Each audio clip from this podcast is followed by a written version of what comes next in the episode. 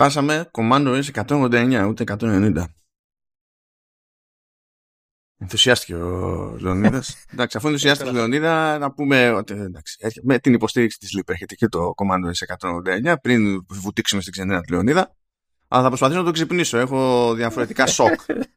για, για πάμε. Λεωνίδα, πες μας την πίκρα σου. Τι, τι παίχτηκε. Τι, τι, για ποιο πράγμα μιλάς. Δεν ξέρω. Εσύ έβγαλες ένα.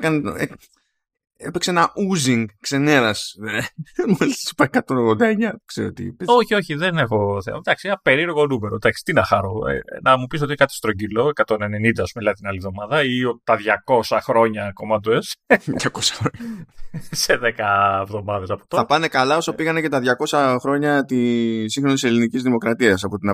σύγχρονης... Όχι, ούτε καν βασικά. Και καλά την ελληνική επανάσταση. Που ναι. Σκάσανε μέσα στην καραντίνα όλα αυτά και ήταν το όλες φάση τζούφιες. Έτσι θα πάνε και αυτά.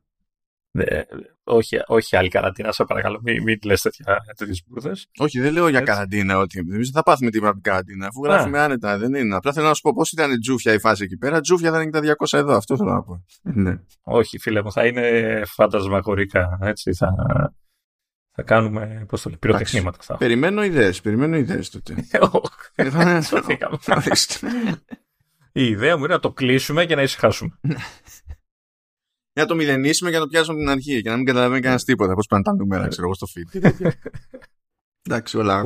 Στο διακόσια να το κάνουμε όπως κάνει. Ποιο είναι το λατινικό διακόσια, να το γυρίσουμε όπως κάνει η Apple με το iPhone X κτλ.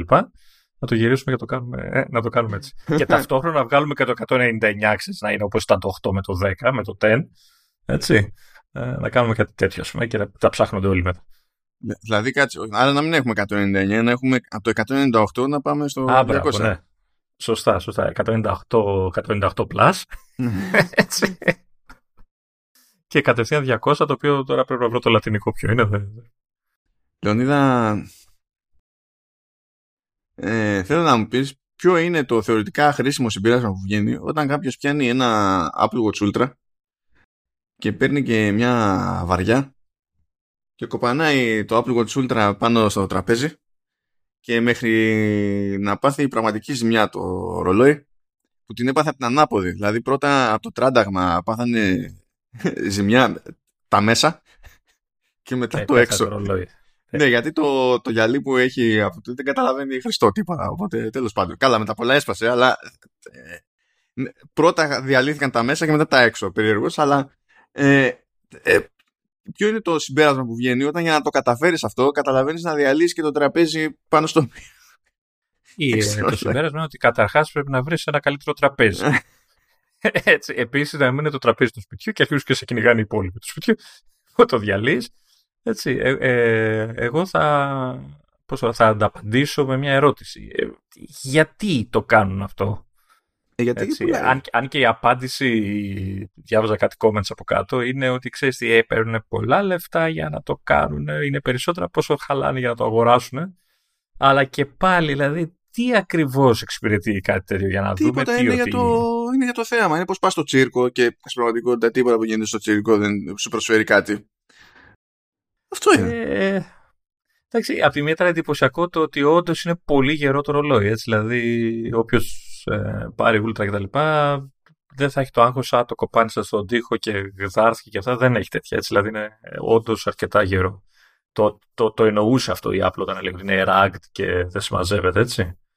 Ναι, ε, ε, να, να πω εγώ εδώ, μιας και μιλάμε για το Ultra, ότι μου σκάσαν και τα πρώτα email ότι και καλά ήρθε το, το ρολόι στα μαγαζιά στα ελληνικά. Mm-hmm. Ε, κάπου είδα πια υποσημείωση, βέβαια δεν ξέρω, λογικά είναι και για μας, ότι ξέρεις, δεν θα έχει cellular. Δηλαδή θα είναι cellular, αλλά δεν θα υποστηρίζει cellular. Κάπως έτσι το, το καταλαβαίνω, γιατί έχει μια υποσημείωση Apple που λέει ότι και καλά το, η δυνατότητα cellular δεν είναι διαθέσιμη σε όλες τις χώρες κτλ. Που σημαίνει ότι μάλλον γίνεται πραγματικότητα ο εφιάλτης που είχες, που έλεγες ότι θα πληρώνουμε. Έτσι, και πληρώνουμε το extra, το, το hardware και δεν μπορούμε να κάνουμε τίποτα. Έτσι, αυτά είναι τα καλύτερα. Δεν ξέρω, δεν ξέρω βέβαια αν θα αλλάξει. Δηλαδή, α, ελ, ελπίζω ότι δεν θα είναι τίποτα κλειδωμένη η δυνατότητα και ξέρεις, θα είναι νε, νεκρό το, το cellular και ότι κάποιοι άλλο θα το πάρουν καπάρ. Mm, ποιο. Το μέσα μου. Ναι.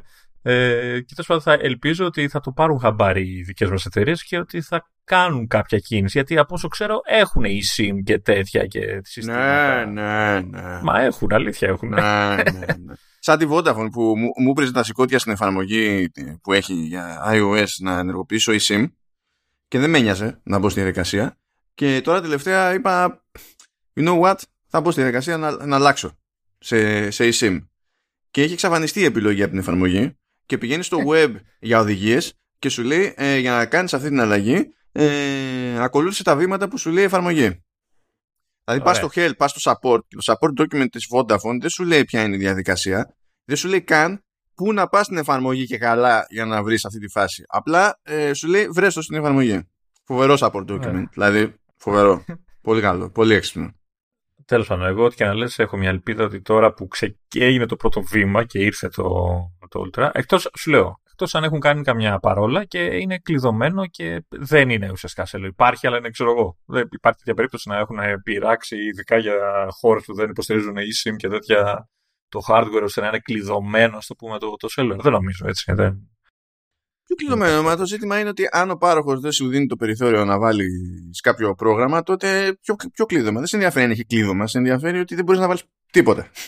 Ναι, το λέω αυτό στην περίπτωση που σου είπα ότι οι πάροχοι θα μας εξυπηρετήσουν και θα βγάλουν τέτοια προγράμματα και ότι θα μπορούμε να τα βάλουμε κατόπιν εορτής, δηλαδή αφού το έχεις αγοράσει. Τι κλείδωμα να υπάρχει, μα η Apple πηγαίνει και σε χρεώνει αυτό το πράγμα και είναι αναγκασμένη να σου πει ότι δεν μπορείς να το κάνεις τίποτα και θα πει η Apple, όχι, τώρα που γίνεται δεν θέλω εγώ. Τι είναι. Θέλω να συνεχίσω να τους το χρεώνω χωρίς λόγο. Είναι... Εντάξει, δεν είναι... Οπότε τα καταφέραμε για άλλη μια φορά σαν χώρα, έτσι, δηλαδή έχουμε και πιο ακριβά λόγω των φόρων και λιγότερες λειτουργίες. Μπράβο μας, έτσι, άλλη μια λειτουργία εξαιρετική. Εντάξει, καλά είναι, πιστεύω. Εντάξει, αυτή, το Siri, τι άλλο είναι που μας λείπει. Πολλά. Μέχρι και λεξικά μας λείπουν, δηλαδή, εντάξει. Και λεξικά μας λείπουν, ναι, και λεξικά. Κάτσε τώρα να πούμε, έχω τέτοιο, έχω άλλο σοκ, Λεωνίδα. Λοιπόν, κάθομαι και χαζεύω το interoperability dashboard για τους browsers. Το χαζεύω που και που. Α, ναι, μου το έστειλες αυτό. Σωστά. Ναι, ναι, ναι, αλλά έχουν αλλάξει από την τελευταία φορά που το έστειλε. Α, ωραία. Πλέον ο Chrome εξακολουθεί και είναι στο εβδομήντα δύο, αλλά Firefox και Safari ε, ισοφαρίζουν το ένα στον άλλον στο, στο ογδόντα δύο. Οκ. Okay. Και ενδεχομένως πιο, πιο, πιο αστείο ακόμη στα, στα experimental builds που δεν είναι τα public, που, δηλαδή είναι Chrome Dev, Edge Dev, Firefox Nightly Builds και Safari Technology Preview. Ε, στα experimental Chrome και Edge αντί για εβδομήντα δύο είναι ογδόντα, ε, Firefox ε, παραμένει ογδόντα δύο, γιατί γενικά αυτοί τα έχουν πολύ κοντά. Mm. Δηλαδή όταν δηλαδή προχωράνε ε, προσθέτουν τέλος πάντων τη, τη, το οτιδήποτε έξτρα από τα nightly builds πιο γρήγορα στα public. Και Safari okay. Technology Preview ε, αντί για ογδόντα δύο είναι ογδόντα έξι, πιο πάνω από όλους. Αυτά είναι. Τέλεια. Που σημαίνει ότι κατεβάζουμε το, το Technology Preview και συχάζουμε. Μα τώρα και να μην κατεβάσεις το Technology Preview, πάλι είσαι, έχεις ισοβαθμία στη, στην κορυφή με Firefox. Ναι. Πάντως ε, εγώ να πω ότι από τότε που έγινε το update στον Safari το, το δεκαέξι που βγάλανε, έτσι, εγώ δεν είμαι σε beta σε κανένα Mac, έχω προβληματάκια. Χάζω, χάζω προβληματάκια, αλλά έχω. Ε, δηλαδή η φάση στο Mac Mini που είμαι still sidecar και το έχω κάτω το Safari και τα λοιπά και θέλω να, το, να ανοίξω ένα παράθυρό του, μια ένα tab τέλος πάντων, να το τραβήξω από το βασικό παράθυρο που είναι στο sidecar, στο tablet δηλαδή, και να το ανεβάσω στο, στην κεντρική οθόνη για να, να κάνω τι είναι να κάνω και το κάνω drag γιατί είναι το πιο εύκολο, ας πούμε, κάνεις drag το tab και φτάνω μέχρι τη μέση της οθόνης, ας το πούμε, για να καταλάβει ότι το πάω εκεί και το αφήνω και εξαφανίζεται. Εντάξει, αυτό είναι άλλο πράγμα. Εδώ είναι για τα engines. Αυτό, αυτό είναι μπαγκές της εφαρμογής της εφαρμογής. Όχι, όχι, εγώ λέω για μπαγκές τώρα, δηλαδή ενώ δεν είχα τέτοια θέματα. Είναι... Εμένα, εμένα μου αρέσει ένα που υπήρχε από τις πρώιμες beta και εξακολουθεί και συμβαίνει ακόμη, αλλά πολύ πιο σπάνια. Ε, ανοίγεις, ε, ανοίγεις tab. Mm. Διαλέγεις γιου αρ ελ. Πατάς enter. Φορτώνει. Αλλά συγγνώμη, εξαφανίζεται το tab. Και όχι απλά εξαφανίζεται το tab, κάνει jump και το, η προβολή σε ένα άλλο random από τα ανοιχτά tabs που έχεις. Ε, ναι, μη σε αφήσεις ξεκρέμας τώρα, παιδί μου, να μην νιώθεις μόνος σου. Και πρόσεξε, λες, έκλεισε το tab. Έτσι, ας κάνω, ξέρω εγώ, undo. Μήπως ξέρεις και καλά φαντάστηκε πράγματα, να, γυρίσω, να ανοίξω το προηγούμενο tab. Δεν λειτουργεί. Δεν το έχει βάλει, ξέρεις, ως μια κίνηση που έγινε. Οπότε, ξέρεις, μπορείς να κάνεις ένα βήμα πίσω. Σου λέει όχι. Ναι. Όχι, φιλάκι. Ε, ε, εν τω μεταξύ, εμένα, όταν εξαφανίζεται αυτό το πράγμα και δεν δουλεύει το shortcut ε, που είναι εξής που ανοίγεις τη τελευταία, το τελευταίο tab που έκλεισε. Ξέρετε, να, δεν λειτουργεί γιατί δεν το θεωρεί ότι έκλεισε. Απλά εξαφανίστηκε, διαλύθηκε. Ε, και το άλλο που παρατήρησα είναι ότι γύρισα κάποια στιγμή να κάνω πάλι πειραματισμό με το καινούριο look του Safari που είναι μία μπάρα πάνω που είναι, ξέρεις, εννο, ενσωματωμένα όλα τα tabs, είναι και search bar και όλα αυτό το καινούριο look που βγάλανε πριν πόσο καιρό. Και συνειδητοποίησα ότι δεν είναι πολύ εύκολο να τραβάς tabs από το παράθυρο αυτό σε άλλη οθόνη κτλ. Ειδικά αν το tab που πας να, να τραβήξεις ε, δεν είναι σε σελίδα, είναι στην αρχή, ας πούμε, ε, σελίδα των tabs. Ε, μου, μου κάνει τέτοια ζόρια. Πέρα ότι εξαφανιζόταν και εκεί και λέω: Κοιτάξτε, που φταίει το look, το αλλάζω και συνεχίζει να το κάνει. Αλλά. Όχι, όταν είσαι, ναι, όταν, όταν είσαι ανοιχτό και δεν έχεις διαλέξει. Απλά έχεις ανοίξει ένα tab και δεν έχεις διαλέξει γιου αρ ελ, mm. πρέπει να πας σε άλλο tab. Για να, ναι. Πρώτα για να μπορέσεις να σύρεις εκείνο το, το tab. Χρήσιμο. Να σου πω. Πολύ ωραίο, όποιος το σκέφτηκε. Ναι, εντάξει, αυτό, το, αυτό συμβαίνει. Ή μάλλον όχι, δεν χρειάζεται ψέματα. Κάτσε γιατί το κάνω τώρα μπροστά μου. Πρέπει να κάνεις κλικ έξω από το γιου αρ ελ bar. Το έχεις ανοιχτό. Δεν έχεις διαλέξει mm. γιου αρ ελ. Πρέπει mm. να κάνεις κλικ κάπου στο tab μέσα, που σε κενό χώρο δεν είναι. Mm. Ο, στην ουσία, ή να κάνεις command L, φαντάζομαι, για να πάψει να είναι ενεργό το, το πεδίο του, του γιου αρ ελ. Και τότε, αν πας με το γκέρσορα και τραβήξεις στην ουσία το τίτλο του tab εκεί πέρα από τη γραμμή, το παίρνει. Το πρόβλημά του δηλαδή το μπέρδεμα είναι επειδή, επειδή όταν το πρωτανοίγεις θεωρεί ότι πρέπει να είναι ενεργό με τη μία το text field του, του, του, για το, το γιου αρ ελ bar, search, ότι είναι αυτό το omni, whatever. Αλλά υποτίθεται ότι έχω πάει με το ποντίκι και το τραβάω, δηλαδή θα έπρεπε να καταλαβαίνει. Τέλος πάντων. Τέλος πάντων. Ναι, στην παλιά έκδοση δεν το κάνει αυτό. Έτσι, ναι, εντάξει. Τραβάσα. Κοίτα, εγώ είμαι γενικά στη, στην καινούρια, γιατί, γιατί είμαι ευλαμμένο και αισθητικά την προτιμώ, τέλος πάντων. Αλλά ότι έχει τα τερτύπια του, τα έχει. Κοίτα, ε, εγώ το σκέφτηκα, το, γύρι, το ξαναγύρισα, σου λέω, γιατί επειδή πολλές φορές χρειάζεται να τραβήξω tab και να το πάω στην οθόνη και μου έκανε τέτοια νερά και μου σκέφτηκα τα νευρά, αλλά το σκέφτηκα να το ξαναγυρίσω, δηλαδή να τον ενεργοποιήσω, γιατί επειδή το έχω συνήθως στο sidecar, στο tablet, το Safari, ήθελα να κερδίσω έστω και αυτό το λίγο χώρο που τρώει ε, η ξεχωριστή search bar. Ε, το οποίο ήταν ok, βολικό, αλλά μου κάνει τέτοια κολλήματα, οπότε λέω κάτσε τώρα, δεν φαρχέμαι να. Ψάχνω να δω πώς μπορώ να το διορθώσω αυτό το πράγμα. Οπότε εκεί. Okay. Ε, εντάξει, εγώ για το χώρο το έκανα και τέτοια. Ε, πιο πολύ εγώ ζορίζομαι όταν έχω αρκετά tabs ανοιχτά mm. και είσαι σε ένα όριο βασικά που ε, έχεις ανοιχτά tabs και μόλις πας τον κέρσορα πάνω στο tab εμφανίζεται στα αριστερά το, το πλήκτρο για να το κλείσεις. Ε, ακόμα και όταν δεν είναι ενεργό αυτό το tab. Okay. Και μετά φτά, είσαι στο όριο, ανοίγεις άλλο ένα και γίνεται αρκετή μικρή η επιφάνεια της κεφαλίδας του tab, ας πούμε, που αποφασίζει το σύστημα ότι δεν θα σου βγάζει το κουμπάκι για να το κλείνεις. Ναι. Α, ε, αυτό το κάνει βέβαια διότι άμα έχεις αρκετά καταλήγει, ξέρω εγώ, ίσα ίσα, δηλαδή αν έβαζες το κουμπάκι απλά θα χωράγει το κουμπάκι στο, στο δεν θα χωράγει τίποτα άλλο να σου δείξει. Δεν θα, δεν θα μπορούσα να το επιλέξεις κιόλας, θα το κλείνεις κατευθείαν. Ε, ναι, αυτό ε, καταλαβαίνω γιατί γίνει έτσι, αλλά υπάρχει μια λογική ασυνέχεια στην, στην όλη φάση. Αυτό συνήθως διαπιστώνω ότι με ενοχλεί περισσότερο στην καθημερινότητα. Φίλος ε, Command W. Δεξί μας, αριστερό μας χέρι βασικά. Τι command W? Να κλείνεις το παραθυράκι έτσι.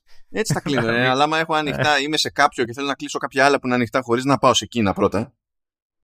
Εντάξει. Δηλαδή, άμα κάνω command W, θα, αναγκαστικά θα κλείσω το tab που βλέπω. Αλλά εγώ θέλω να κλείσω tabs άλλα που από πάνω. Ωραία. Control tab να πηγαίνει στο tab και το κλείνεις.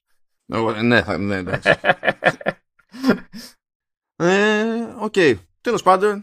Πάμε, ξεκινήσουμε έτσι λίγο χαλαρά. Πάμε στα λιγότερο χαλαρά. πριν ξεκινήσουμε το κλασικό μας πρόγραμμα, να, θα Α. ήθελα σε παρακαλώ να, να κρατήσουμε μια ενός λεπτού σιγή γιατί για, την, για την True Depth κάμερα που πέθανε στην οικογένεια εδώ. έτσι, έτσι ενός iPhone X ταλαιπωρημένου. Έπιασε το, έπιασε το Final Depth. Δεν έχει άλλο. Ναι, αποφάσισε ξαφνικά το, το iPhone. Ή το One True ότι... Depth, ξέρω, στο τέλος πάντων. Ναι. Αποφάσισε ξαφνικά να πει ότι ξέρεις τι, ε, υπάρχει κάποιο προβληματάκι με το Face άι ντι και δεν δουλεύει και το κλείνουμε και πας μέσα και σου λέει έχει πεθάνει μάλλον η True Depth κάμερα. Εντάξει. Και πολύ κράτησε με όλη την ταλαιπωρία που φεύγει το κινητό. Εντάξει, δεν μπορώ να πω. Ε, πόσα χρόνια είναι, πέντε? Είναι ένα χρόνο μετά που κυκλοφόρησε, το είχαμε πάρει. Άρα τέσσερα. Ναι. Γιατί μιλάμε για δεκάρι, έτσι. Το δεκάρι, το, να, το, το πρώτο X, X. Το πρώτο με Face άι ντι. Αντελήφθη, αντελήφθη. Ε, τέσσερα χρονάκια.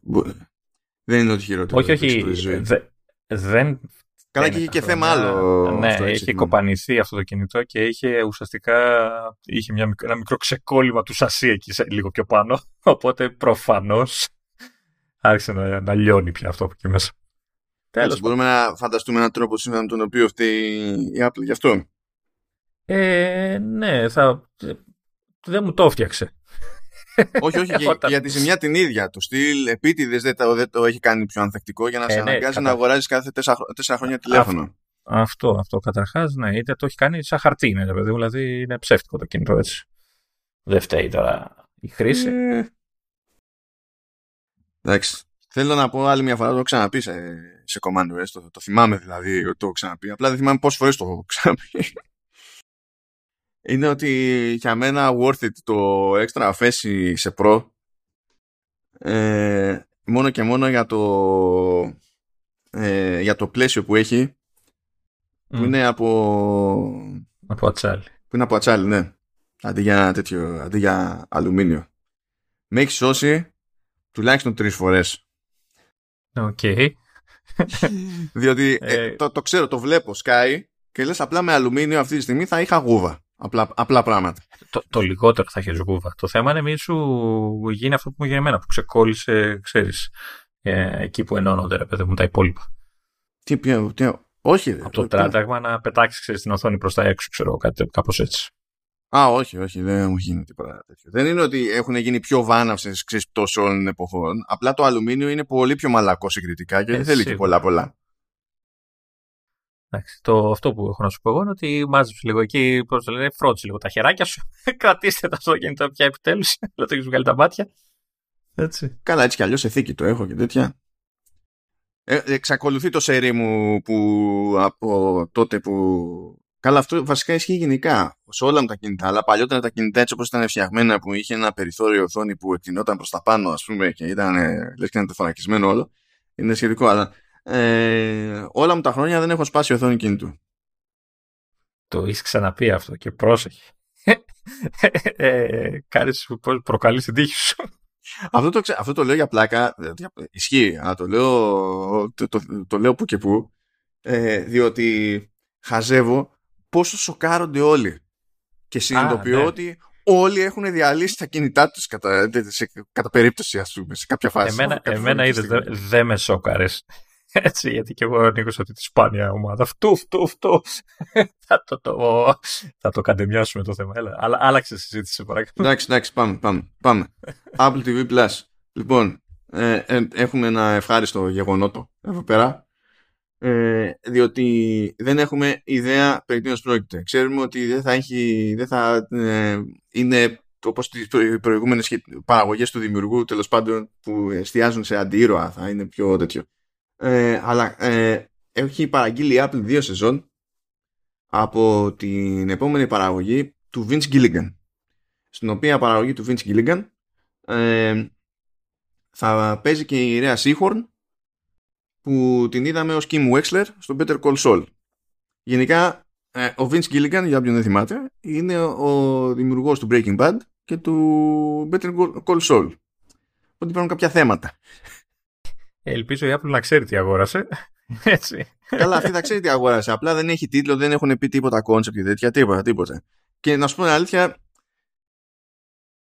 άμα, άμα πει η Apple ότι δεν μας ένιωξε καν, απλά μπορούσαμε να πληρώσουμε τον Gilligan και τον πληρώσαμε για να κάνουμε το κονέ, δεν θα την αδικούσε. Ναι. Δεν, δεν θα την αδικούσε. Αν δεν έχουν κάνει κονέ και στον κλασικό συνεργάτη του, του Gilligan, τον, τον Gould, ε, δεν θα με ενδιαφέρει ποιο είναι το θέμα της, της, της, της σειράς. Θα μπορούσε να είναι live action, ξέρω εγώ, dark εκδοχή του My Little Pony. Ε, θα ήμουν απόλυτα ευχαριστημένος, διότι θα ήξερα ότι όλα να είναι λάθος, η φωτογραφία και το pacing και το characterization θα είναι above and beyond, οπότε δεν θα με νοιάζει τίποτα άλλο. Δεν... Εγώ σκέφτομαι τα μαύρα λιπώνεις από, από ροζ και γαλάζια. Εντάξει, ρε παιδί μου, υπάρχουν και αναλλακτικές. Υπάρχουν τα Kerber, τα κουδάκια της αγάπης. Ξέρω εγώ, διάλεξε. Ναι, είσαι ο μόνος άνθρωπος που θα, θα θέλεις να δεις ε, ασπρόμαυρο ουράνιο τόξο. Λοιπόν, τι άλλο έχουμε. Ε, η, λέει η Apple Original Films ανακοινώνει ένα νέο Untitled Documentary, το αιώνιο το πέδεμα. Δηλαδή, μου αρέσει που ξέ, ξέρουμε yeah. περί τίνος πρόκειται, αλλά δεν έχει τίτλο. Γιατί ανακοινώνουν αφού δεν έχουν ακόμα ή δεν θέλουν να δώσουν τις πληροφορίες ακόμα. Ή δηλαδή, μπορεί να για... μην έχουν καταλήξει στην τελική, σε τίτλο, οι δημιουργοί, ρε παιδί μου. Να περιμένουν να καταλήξει. Δηλαδή, τι νόημα έχει αυτό τώρα, ότι και καλά περιμένουμε από τον τάδε το, το καινούριο του αυτό. Εντάξει, πες μας, δηλαδή. Αποφασίστε, κάντε το λίγο πιο ολοκληρωμένο αυτό το, το, το ζήτημα, ρε παιδάκι μου. Δεν ξέρω. Ένα τρέιλερ. Δεν, δεν ξέρω πώς, πώς το πήραν γάνα και βιαστικά αυτό τώρα, γιατί δεν είναι ο ορισμός του mainstream θέματος εδώ πέρα. Λοιπόν, ναι. ε, στο, στο τιμόνι ε, είναι η Sue Kim από το The Speedcubers.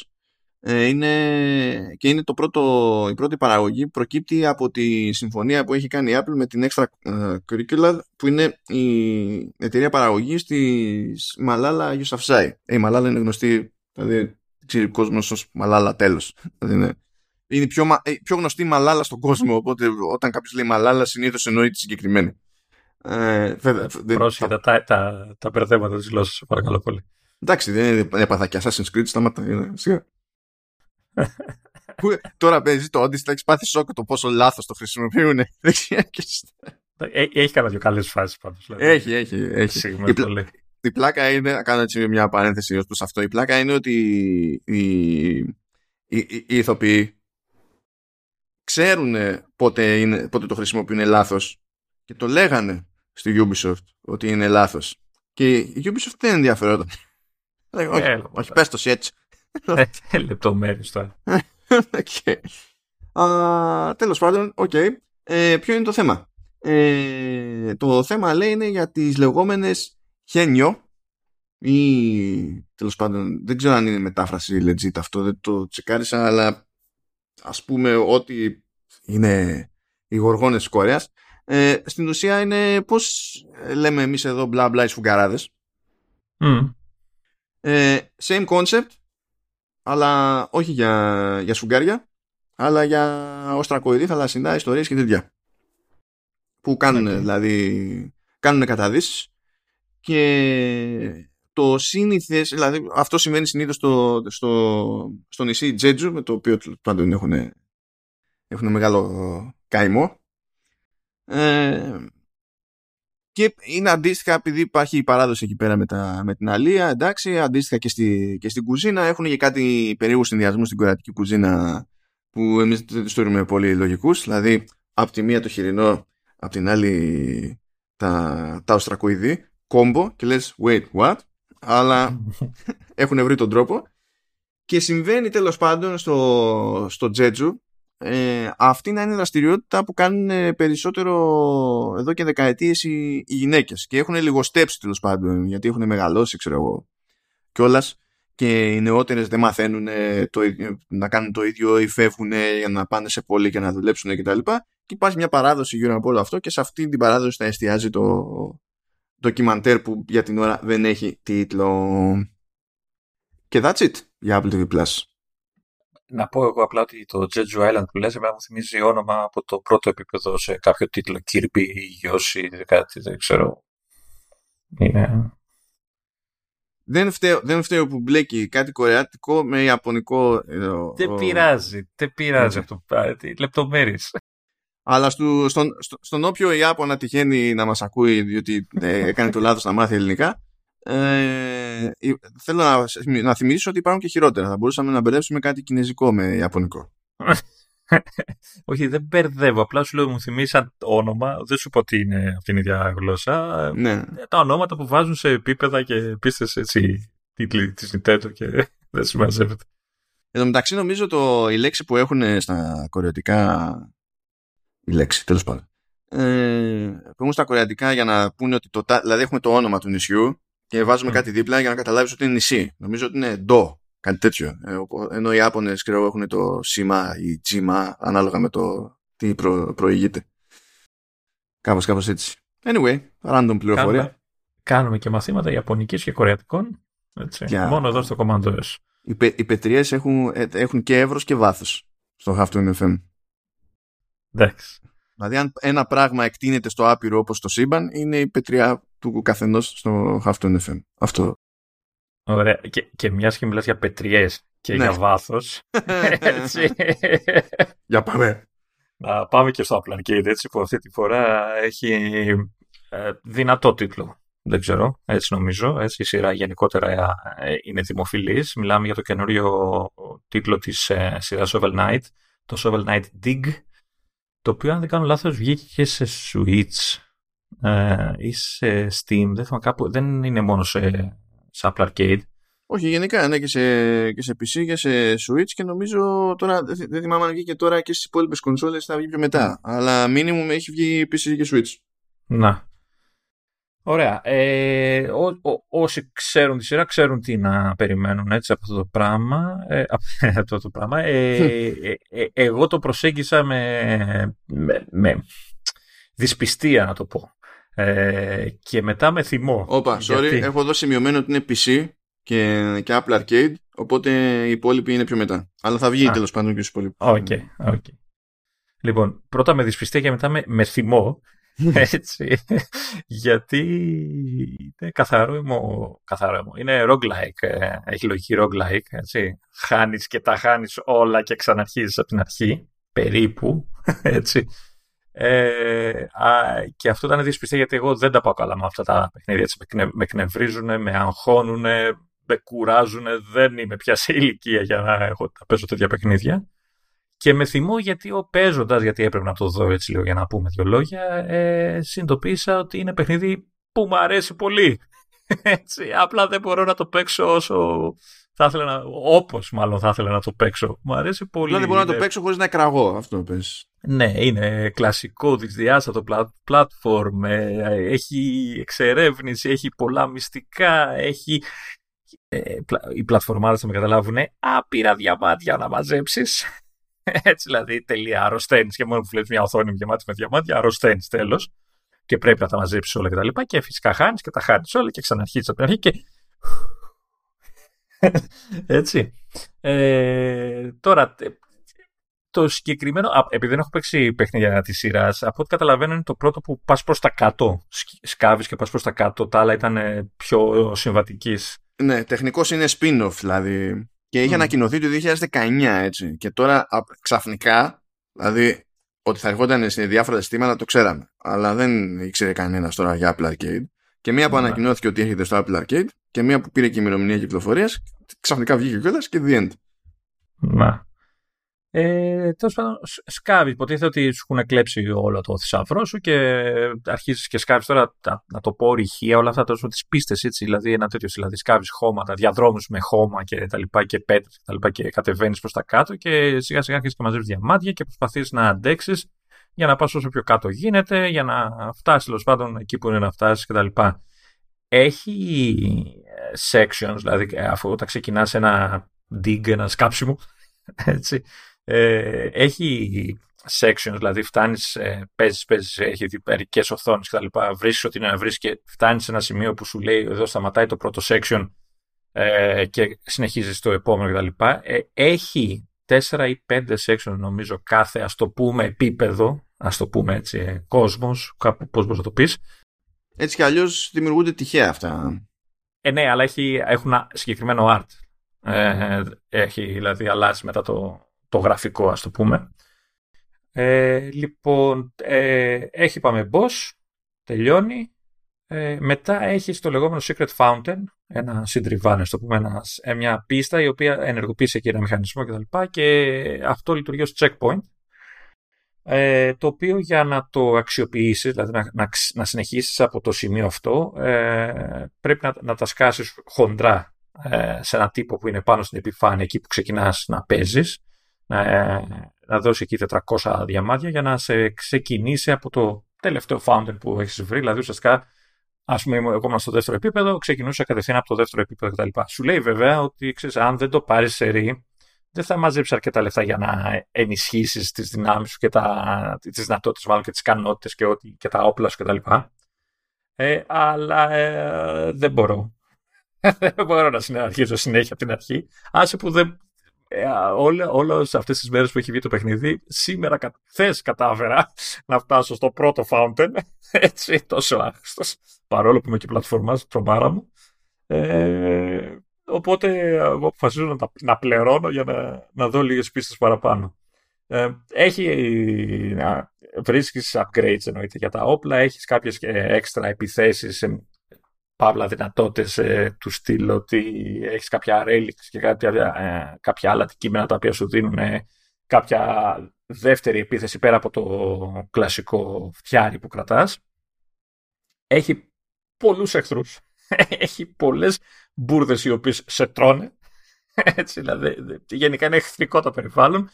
Νομίζω, αν έχω καταλάβει καλά, αν σε κάποια οθόνη, ας τα πούμε έτσι, πας να ψιλοαράξεις, τότε όσο α, περνάει αυτό, η ώρα, έρχονται και περισσότεροι. Όχι αυτό, δεν γίνεται αυτό. πριν, πριν, πριν πω αυτό, να πω ότι σε κάθε section, κάθε επίπεδου, ε, πέρα από τα διαμάδια, έχει σε σημεία ε, τρία γρανάζια. Αν τα καταφέρεις και τα μαζέψεις και τα τρία γρανάζια, στο τέλος το, της ενότητας, ας πούμε, που είσαι, εμφανίζεται ένα, τώρα ξέρω, σαν ντουλάπι είναι, μηχάνημα τέλος πάντων, το οποίο ανοίγει αν έχεις και τα τρία γρανάζια. Αν ανοίξει. Ποιος μπερδεύει ντουλάπι και μηχάνημα, δηλαδή είναι ντουλάπι. Είναι ένα περίεργο πράγμα που, που δείχνεις σαν ντουλάπι, αλλά τότε το ανοίξει, ανοίξει σαν ντουλάπα. Τι να σου πω τώρα. Είναι και δίφυλλη μάλιστα. Ε, και στο ένα φύλλο αριστερά σου δίνει τη δυνατότητα να κάνεις ε, replenis την ενέργειά σου, έτσι, να, να γεμίσεις τις καρδούλες σου, κάτι που είναι χρυσάφι, έτσι, αυτό το παιχνίδι. Και απ' την άλλη, αν δεν ε, θέλεις ή έχεις ενέργεια, να πάρεις κάποιο αντικείμενο, πόνους κτλ. Τώρα, αυτό που είπες για το αν, αν μείνεις πολλή ώρα σε ένα σημείο, σε μια οθόνη, δεν εμφανίζονται περισσότεροι εχθροί. Οι εχθροί, ουσιαστικά, οι περισσότεροι, ε, ξέρεις, εμφανίζονται συνέχεια. Δεν έχει, δηλαδή, πέρα από κάποιους εχθρούς που μπορείς να τους εξαφανίσεις, έχει και εχθρούς που κυκλοφορούν και συνεχίζουν να κυκλοφορούν. Ακόμα και τους φάσεις έρχονται άλλοι κτλ. Κυκλοφορούν και οπλοφορούν. Πέρα από αυτό, ε, αν αργήσεις πολύ, ε, αρχίζει και βλέπεις κομμάτια, ε, ε, ας το πούμε, δάφους να, να πέφτουν έτσι από τον ουρανό. Και λες ότι, ε, κάτι, και, και νιώσεις ότι κάτι γκρεμίζεται γύρω από πάνω σου και ξαφνικά εμφανίζεται ένα θεόρατο πράγμα, τρυπάνι, δεν ξέρω εγώ τι, να το πεις, στρογγυλό που, που διαλύει τα πάντα στο πέρασμά του, το οποίο εννοείται ότι ε, σε τρώει αν κάθεσαι, δηλαδή αν έχεις αράξει, σε έχεις τσακίσει. Οπότε όταν εμφανιστεί αυτό, τρεχάτε ποδαράκια μου να αλλάξεις ε, οθόνη, section, δεν ξέρω εγώ τι, για να, για να γλιτώσεις. Ε, οι, οι παλιοί μπορεί να θυμούνται το, εκείνη τη, φα, τη φάλαινα που έβγαινε στο Bubble Bubble. Ένα τέτοιο πράγμα. Ο Οράτιος που λέγαμε εμείς παλιά. Ε... Είναι ο Οράτιος. Έτσι το λέγαμε εμείς. Γιατί. Έτσι. Γιατί και εσύ. Ε, εμένα τώρα τεχνικά παίζει, παίζει ok. Παίζει σε πολλά, εντάξει, ναι, τα γραφικά δείχνουν, ξέρεις, είναι κλασικό two D, pixel art ε, και τα λοιπά. Ναι, είναι, ε, είναι, είναι σκεφτείτε, είναι, ε, δεν ξέρω, κάπου είδα παρόμοια σκέψη, γιατί έτυχε να διαβάσω κάτι σχετικά. Είναι, μπορείς να πεις ότι η κατά βάση είναι τύπου δεκαέξι bit, ναι, η φάση με τα sprites, αλλά άμα βάλεις και τις διάφορες ιδιαιτερότητες εδώ και εκεί, είναι σαν να πηγαίνει λίγο προ, προς τα two D graphics του, του Saturn. Ναι, έχει δηλαδή. Το Saturn ήταν και yeah. τέτοιο. Ήταν και, είχε και φήμη ότι πρώτα απ' όλα έχει στηθεί γι' αυτό και μετά κάποιος συνειδητοποίησε ότι χρειαζόμαστε και θρι ντι. και ότι στα δύο ντι ήταν συστηματικά καλύτερα, ας πούμε, από το PlayStation στην εποχή του. Ναι, ουσιαστικά έχει πιο περίπλοκα εφέ, πιο τεχνικά, πούμε, πιο σύγχρονα, κάπως έτσι. Ε, ο, ωραία είναι, εντάξει. Εγώ θα ήθελα το, το στυλ, θα ήθελα χωρίς τα pixel κάποια φορά, έτσι, να είναι λίγο high res, ας πούμε. Δηλαδή, καταλαβαίνω ότι είναι επίτηδες αυτό το πράγμα, αλλά θα ήθελα να έχει αυτό το στυλ των γραφικών, αλλά με, ξέρεις, χωρίς τα, τα εμφανή pixel που έχει επίτηδες, ξαναλέω. Ε, τώρα, τι ήθελα να πω, κάτι ήθελα να πω και το ξέχασα, ναι. Ε, αυτό που πρέπει να αποφύγετε πάση θυσία παίζοντας το παιχνίδι είναι να το δοκιμάσετε με touch. Mm-hmm. Mm. Αυτό το δια... πρόλαβα να το διαπιστώσω κι εγώ. ε, όχι ότι έχει κάποιο θέμα το σύστημα, δηλαδή εντάξει, δεν είναι κάτι το, το, το λάθος ή αυτό, έτσι. Βγάζει δύο βελάκια αριστερά-δεξιά για να κινείς το χαρακτήρα, το άλμα σου, το, το σκάψιμο, και νομίζω έχει και ένα για την ειδική κίνηση, ας το πούμε, ειδική δυνατότητα που έχεις μαζέψει εκείνη τη στιγμή κτλ. Ε, αλλά το παιχνίδι φωνάζει για χειριστήριο, γιατί ή, ίσως πληκτρολόγιο μπορεί να, την, να, επιβι, να επιβιώσει, αλλά εντάξει, χειριστήριο, τελεία. Ε, γιατί θέλει γρήγορες κινήσεις, κινήσεις ακριβίας, ε, οι οποίες αν δεν γίνουν πολλές φορές σημαίνει φτούκι από την αρχή. Οπότε ε, δεν, δεν παίζει με... Ε, εγώ ας πούμε το, το βασικό πρόβλημα με το touch ήταν ότι για κάποιο λόγο δεν μπορούσα να θυμηθώ με τίποτα ποιο είναι το άλμα και ποιο... πού είναι το άλμα και πού είναι το σκάψιμο στην οθόνη. Πάντα τα μπέρδευα. Κάτι με καταστροφικές συνέπειες, εννοείται. Ε, ε, τι άλλο, ναι, έπαιξα, το έπαιξα σε, σε Mac Mini. Λίγο πριν ξεκινήσουμε το έπαιξα στο laptop. Ε, το έχω βάλει στο tablet, μόνο στο iPhone δεν το, δεν το δοκίμασα. Ε, παίζει ok σε όλα, εντάξει, ανάλογα με το μηχάνημα έχει κάποια, έτσι, στο, στο scrolling, ας το πούμε, έτσι, κοψίματα για αυτά, αλλά δεν είναι κάτι που ενοχλεί στο gameplay, ευτυχώς. Ε, εννοείται με χειριστήριο παντού. Ε, αυτά είναι, είναι αρκετά καλό και παίζει παντού. Ε, μου έκανε ένα bug εμένα, αλλά δεν ξέρω τι σκάλαμα έφαγε, τώρα δεν μου το κάνει. Ε, πήγα να παίξω σε άλλο μηχάνημα και για κάποιο λόγο δεν έφερε το save από το, ξέρεις, μέσα από το iCloud κτλ. Τώρα που το δοκίμασα, τα φέρνει κανονικά. Οκ, okay, δεν ξέρω τι σκάλωμα είχε φάει. Το, το χάσα το αρχικό save, δυστυχώς. Αυτά. Ε, δυνατό παιχνιδάκι, γερό πλατφορμάκι, γερό νεύρα. Θέλει, έτσι, και αρκετή ικανότητα, γιατί σου, το, και μόνο ότι ε, σου δημιουργεί άγχος. Δηλαδή, φτάνεις στο πρώτο boss, το οποίο δεν είναι και κάτι ιδιαίτερο. Δηλαδή, το βλέπεις, είναι ένα απλό boss, ρε παιδί μου, και σου, σου δημιουργεί τέτοιο άγχος το στήσιμο του παιχνιδιού, ότι ξέρεις τι, μία βλακεία να κάνω και χάσω, θα πρέπει να ξαναπαίξω από την αρχή, ε, που χάνεις από το άγχος. Έτσι. Ε, καλά. Ε, να, να σου πω, από, από run σε run, δηλαδή από, στην ουσία από χάσιμο σε χάσιμο, ναι. ε, τι διατηρείται? Αν Κοίτα, διατηρείται. Όταν με το που χάνεις, σου τραβάει και καλά φόρο, κάποιο νούμερο από διαμάτια, αλλά ταυτόχρονα σου κρατάει και κάποια στην μπάνκα, ας το πούμε, έτσι. Οπότε σιγά σιγά από run σε run μαζεύεις κάποια λεφτά, ώστε να μπορείς να κάνεις κάποιες αναβαθμίσεις ή να αγοράσεις κάποια πραγματάκια που σου δίνει για να σε βοηθήσουν κτλ. Ε, ταυτόχρονα ε, ε, αρχίζεις και μαθαίνεις κιόλας, έτσι, δηλαδή και τη ροή και το, την, ε, την ταχύτητα που χρειάζεται κτλ. Ε, κρατάς λεφτά, χάνεις αρκετά όμως, δηλαδή πονάει όταν χάνεις, πονάει, αλήθεια είναι. Και καλά, αυτό είναι.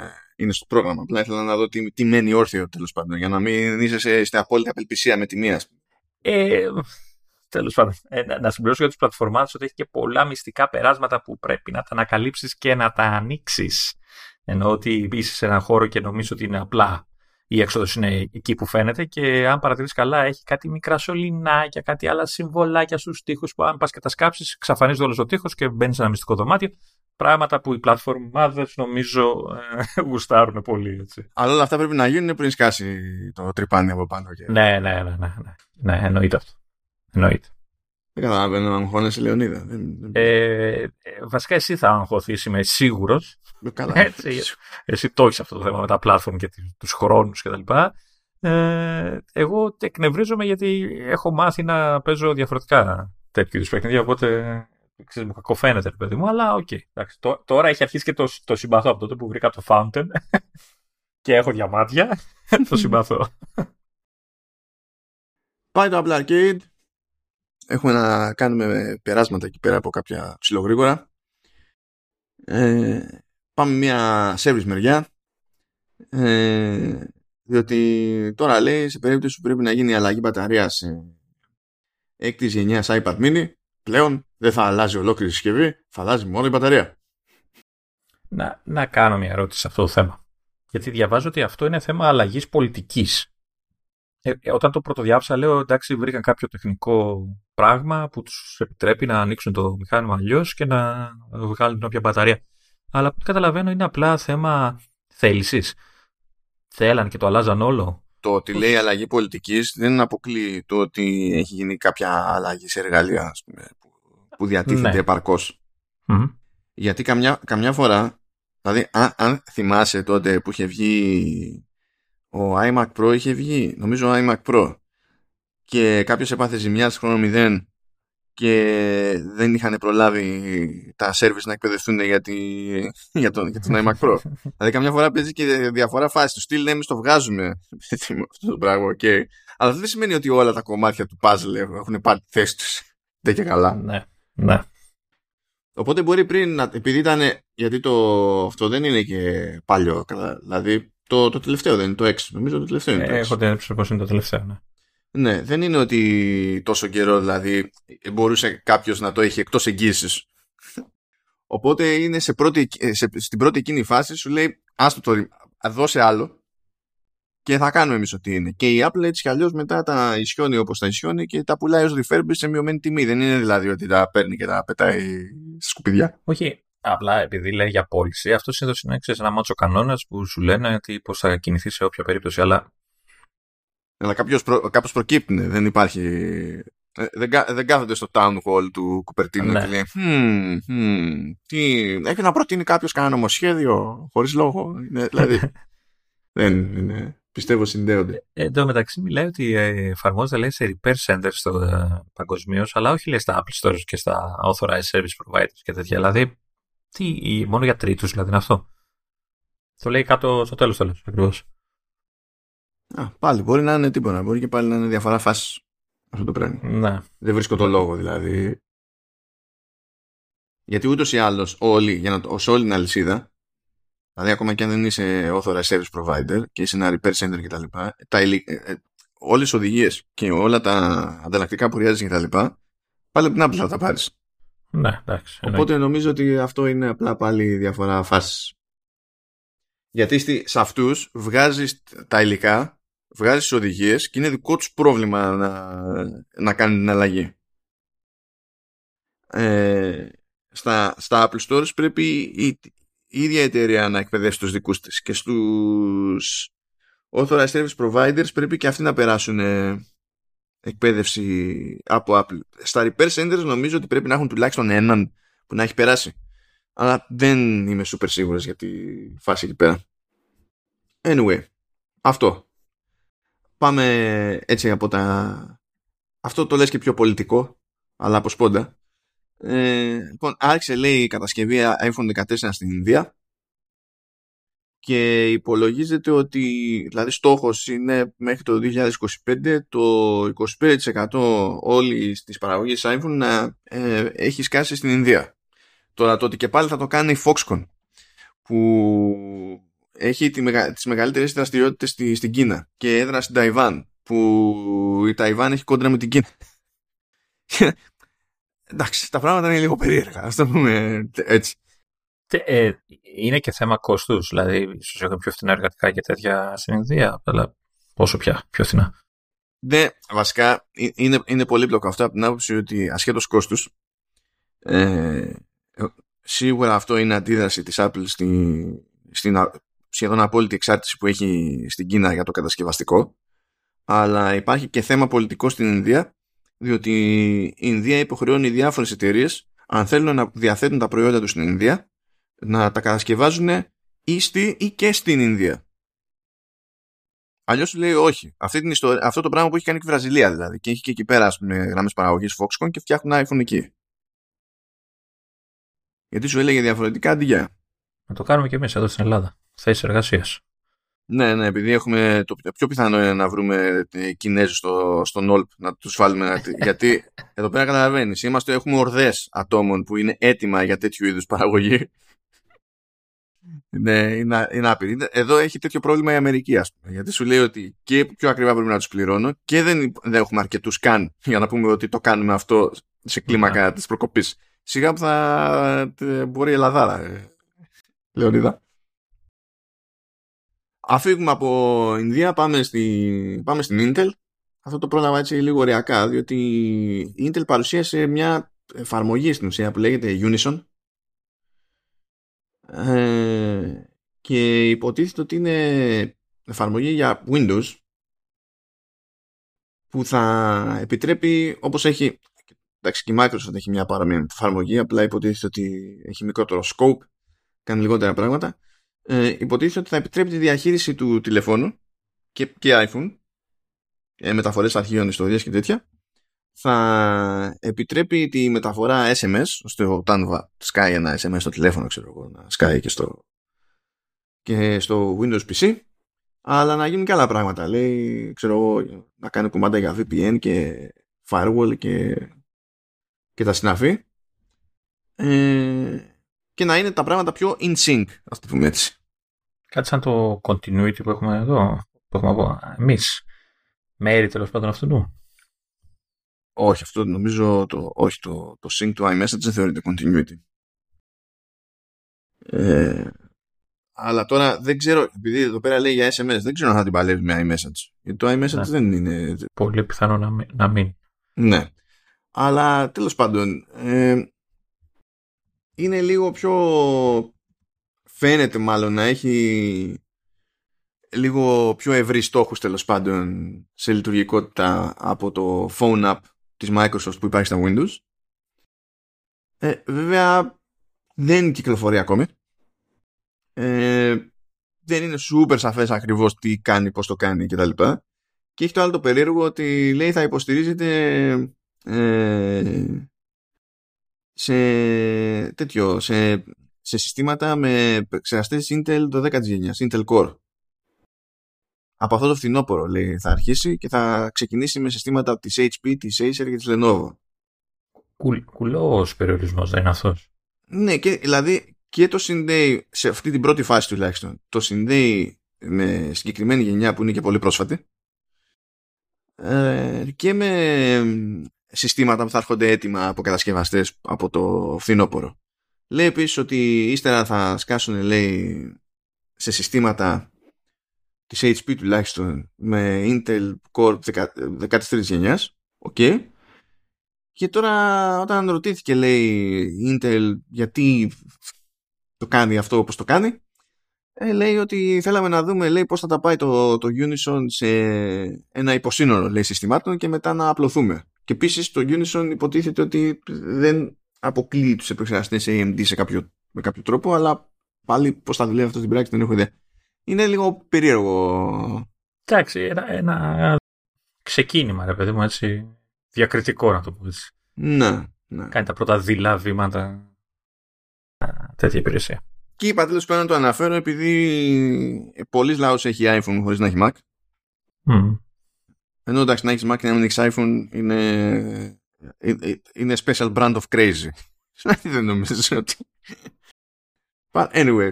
Ε... Και κάτι άλλο προέκυψε σήμερα.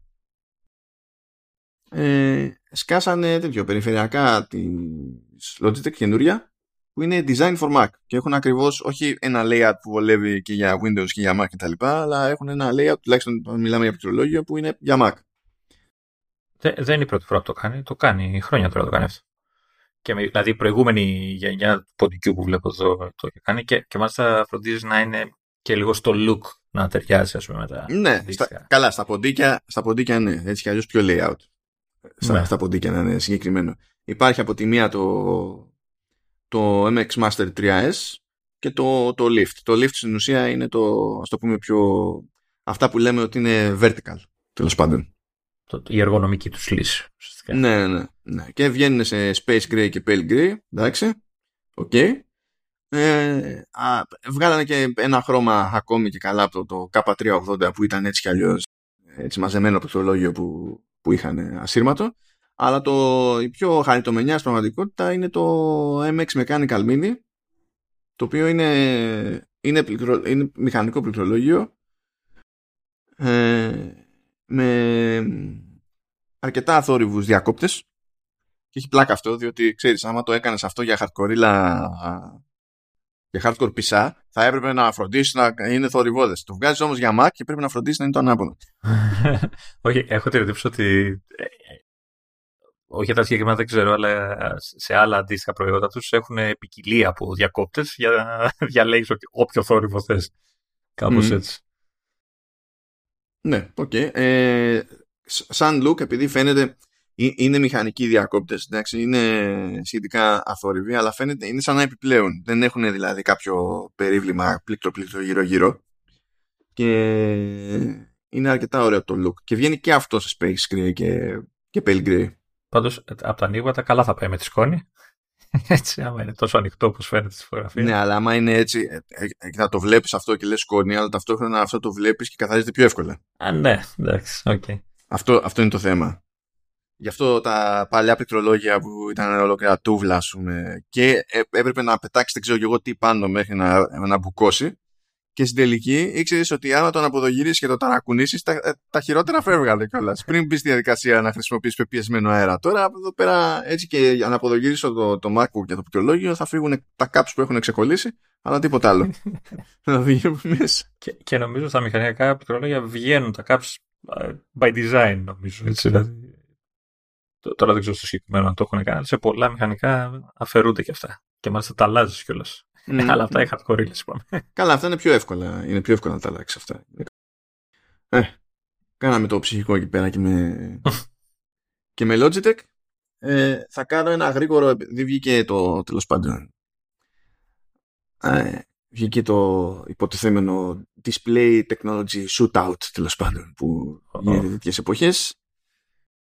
Για τις οθόνες στα κινητά, δηλαδή κάνανε εκεί πέρα δοκιμή ε, στο, στην οθόνη του δεκατέσσερα Pro Max και εντάξει, το γενικό συμπέρασμα είναι ότι είναι οθονάρα κτλ.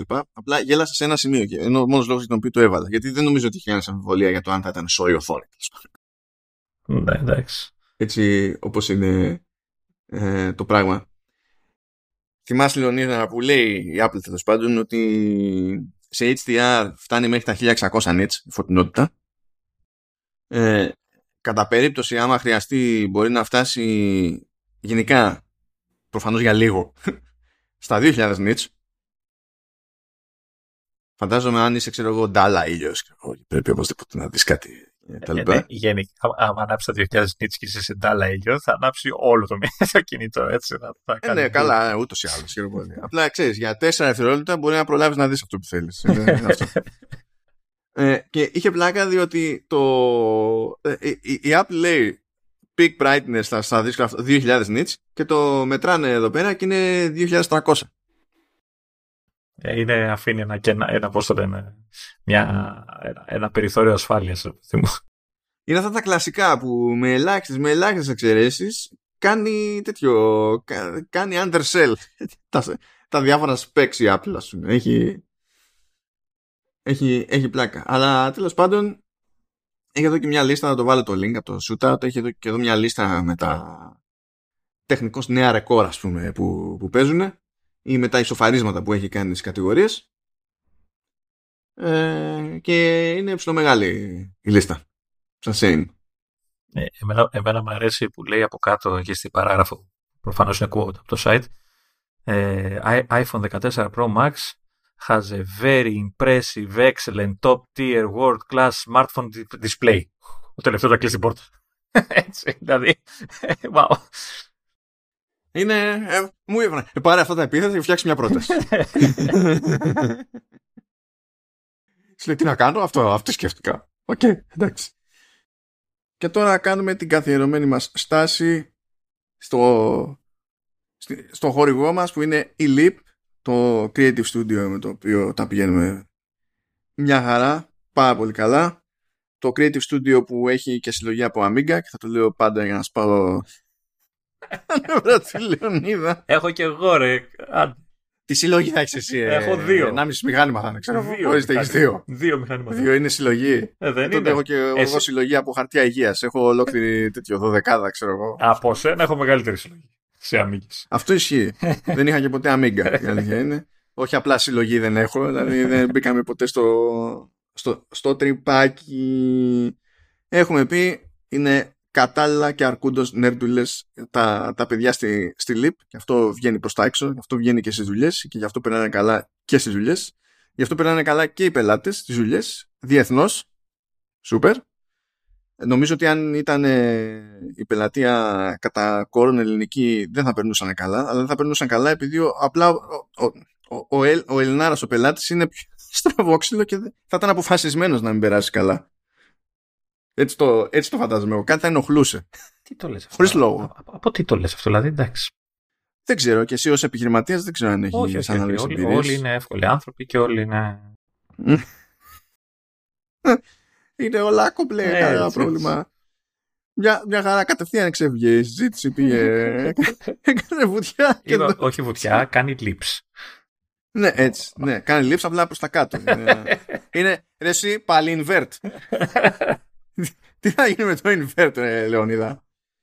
Άρα, Λεωνίδα. Λοιπόν, βάλτε εδώ κανονικά, εντάξει, διότι το ζήτημα είναι να πάνε ακόμη καλύτερα. Ούτως ή άλλως πηγαίνει καλά η Leap, να πάνε ακόμα καλύτερα οι άνθρωποι. Τους συμπαθούμε, μας συμπαθούν και δίνουν και πόνο για να επενδύσουν και να χτίσουν στο αναπόφευκτο Metaverse. Μπλέκουν με έι αρ, μπλέκουν με βι αρ, μπλέκουν με εξ αρ, εμ αρ, το ίδιο πράγμα είναι τέλος πάντων. Συνδυάζει έι αρ και βι αρ και τα συναφή. Ό,τι θέλετε, δίνουν πόνο. Με web technologies, με θρι ντι, θρι ντι engines, όλα αυτά έτσι κι αλλιώς είναι αλληλένδετα. Προς τα εκεί θα κινηθεί το πράγμα either way. Το ζήτημα είναι να βρούμε μια καλή ισορροπία καθώς εγγόνων των πραγμάτων, και γιατί να μην είστε στο group που θα ψάχνει αυτή την ισορροπία. Γιατί να μην είστε εκεί, έστω στα πέριξ, μέχρι να πάρετε φόρα, ξέρω εγώ. Ειδικά δε, αν το έχετε μέσα σας για front-end developer, αν υπάρχει το υπόβαθρο, αν υπάρχει μια κάποια σχετική προϋπηρεσία, γιατί δεν μιλάμε άλλο junior, άλλο full, full dev. Σε αυτή την περίπτωση να ετοιμάσετε το γραφικούλι σας, να κάνετε τα, τα κονέ σας και να πάτε να δείτε και εσείς τη συλλογή με Amiga που έχει η Leap και συλλογές από άλλα ε, ενέρτικα πράγματα που βαράνε τα κουμπιά, ό,τι, ό,τι κουμπιά και αν έχετε, κάποιο, κάποια κάτι εκεί πέρα στο, στο γραφείο θα σας το, θα σας το πατήσει. Κάπου θα πονέσει. πονέσει. Αλλά δείτε το ως aspiration.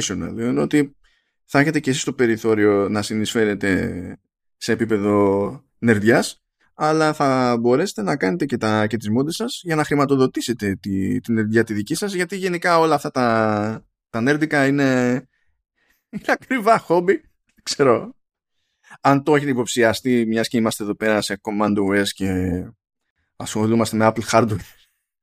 Ξέρω. Το έχω καταλάβει αυτό ποτέ. Δεν. Έρχεται η ώρα τώρα που στο τρεις να λειτουργεί τίποτα. Θα πρέπει κάτι να αγοράσεις οπωσδήποτε. Οπότε κάντε τα κονέ σας. Ενοχλήστε με την καλύτερη έννοια τη Leap για να δείτε τι σας παίρνει και να φτάσετε και σε μια παρέα της προκοπής, διότι η καλή παρέα στη δουλειά είναι μεγάλη υπόθεση, σπάνια υπόθεση. Και άπαξ και σας τύχει, δεν ξεχνιέται με την καμία. Και αυτά, ευχαριστούμε και πάλι τη Leap για την υποστήριξη του Commandois, καλά και του Vertical Slice και γενικότερα του Halftone εφ εμ, και συνεχίζουμε με τα δικά μας τα, τα νερντικά. Λοιπόν, λέω αυτή τη φορά, μιας και την προηγούμενη καθόμασταν και λέγαμε για, τα, για το subject isolation και τα αυτοκόλλητα. Mm. Σε, σε μισό. Γιατί ρε φίλε, δεν πρόλαβα να κάνω. Ένα αυτοκόλλητο σου έστω. Ένα. Όχι, όχι, δεν είναι για το αυτοκόλλητο. Είναι γιατί από τότε που συζητήσαμε έχω σκεφτεί ήδη χρήση που θα με βοηθούσε πολύ και σε φάση δουλειάς.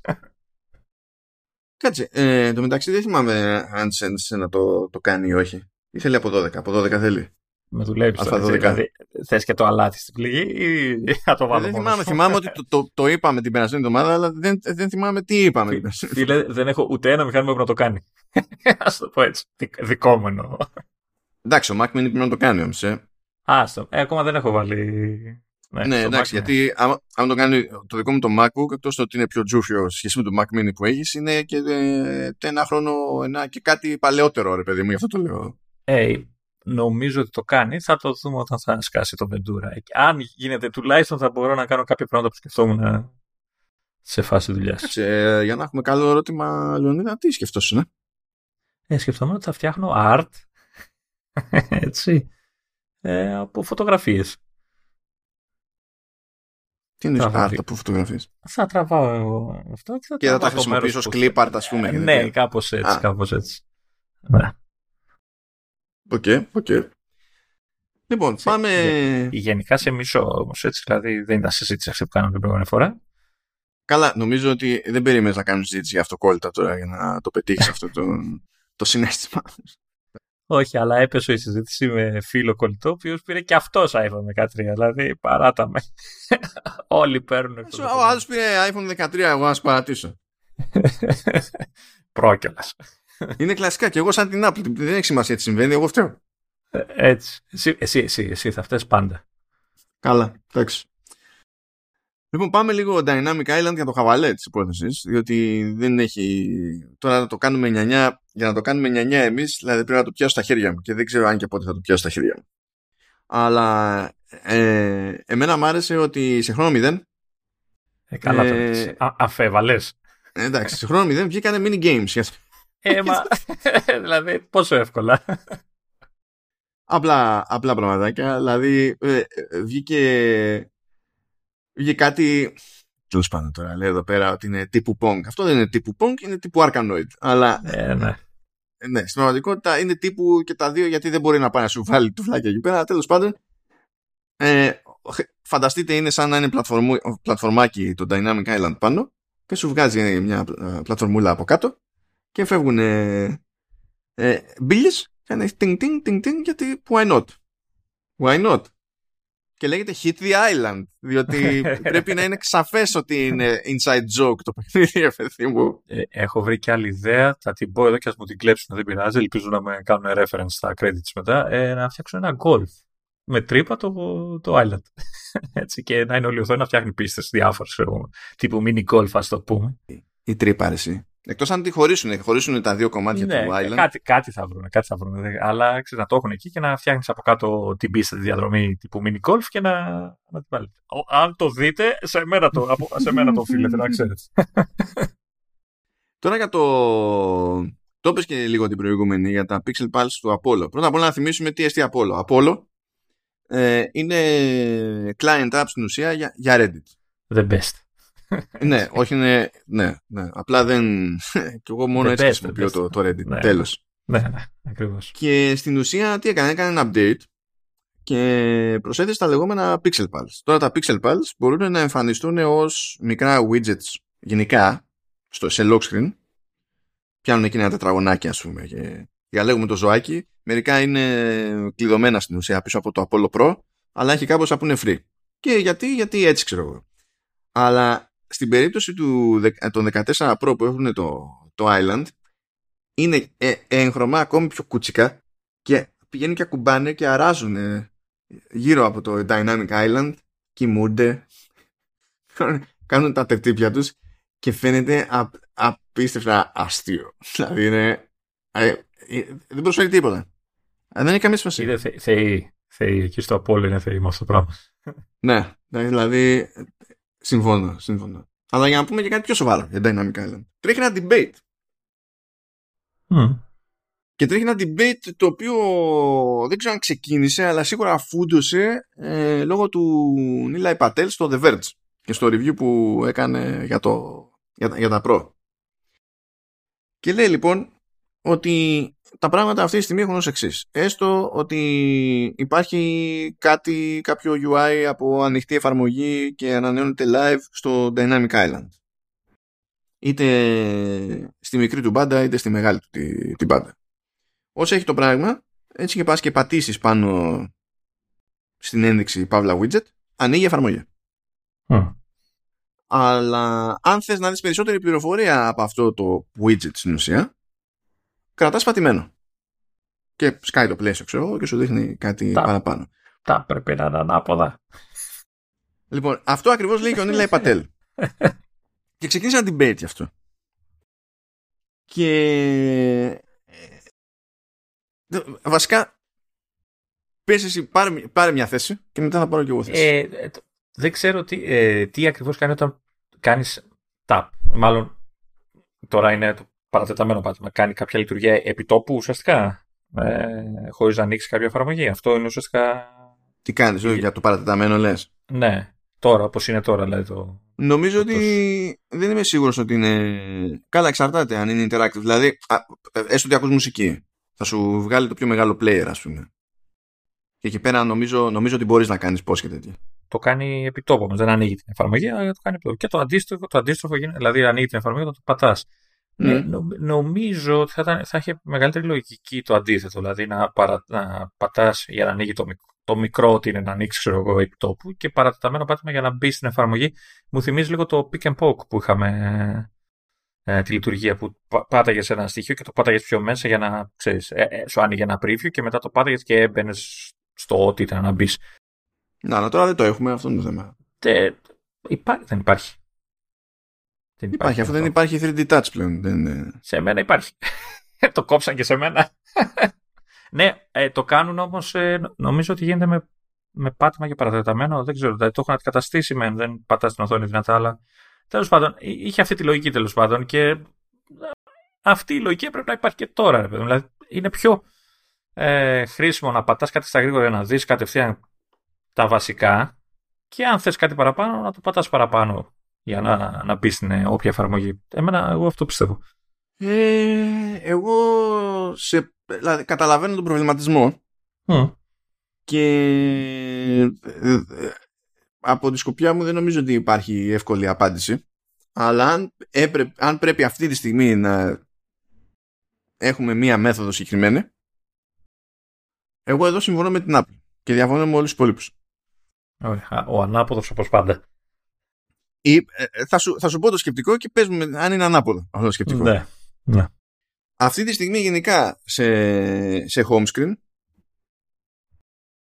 ό,τι και να πατήσεις σε εικονίδιο που βλέπεις, ανοίγει την εφαρμογή. Και το παρατεταμένο βγάζει έξτρα επιλογές. Ή ξέρω εγώ, ναι, συνήθως αυτό κάνει. Με αυτό το σκεπτικό, η πρόταση ε, το, το παρατεταμένο άγγιγμα να ανοίγει την εφαρμογή από το widget στο Dynamic Island και το απλό να ανοίγει το πλαίσιο, είναι ακριβώς ανάποδη από αυτή που ισχύει σε οποιοδήποτε άλλο σημείο σε, σε home screen. Ε, εγώ θα κρατήσω τη, το, το αυτό που είπες για τις ε, παραπάνω επιλογές με παρατεταμένο πάτημα, ότι ανοίγουν ε, και θα θεωρήσω την ολοκληρωμένη εφαρμογή στο Dynamic Island ως τις παραπάνω επιλογές. Δηλαδή με πάτημα απλό θα, θα ανοίγει κάτι λίγο και αν θέλω παρα, περισσότερες επιλογές, παρατεταμένο πάτημα που θα με πηγαίνει στην εφαρμογή. Τι θα, τι θα ανοίγει κάτι λίγο. Ε, αυτό που ανοίγει το παραθυράκι σου εγώ στο player, το μικρό. Ή ό,τι είναι να δεις.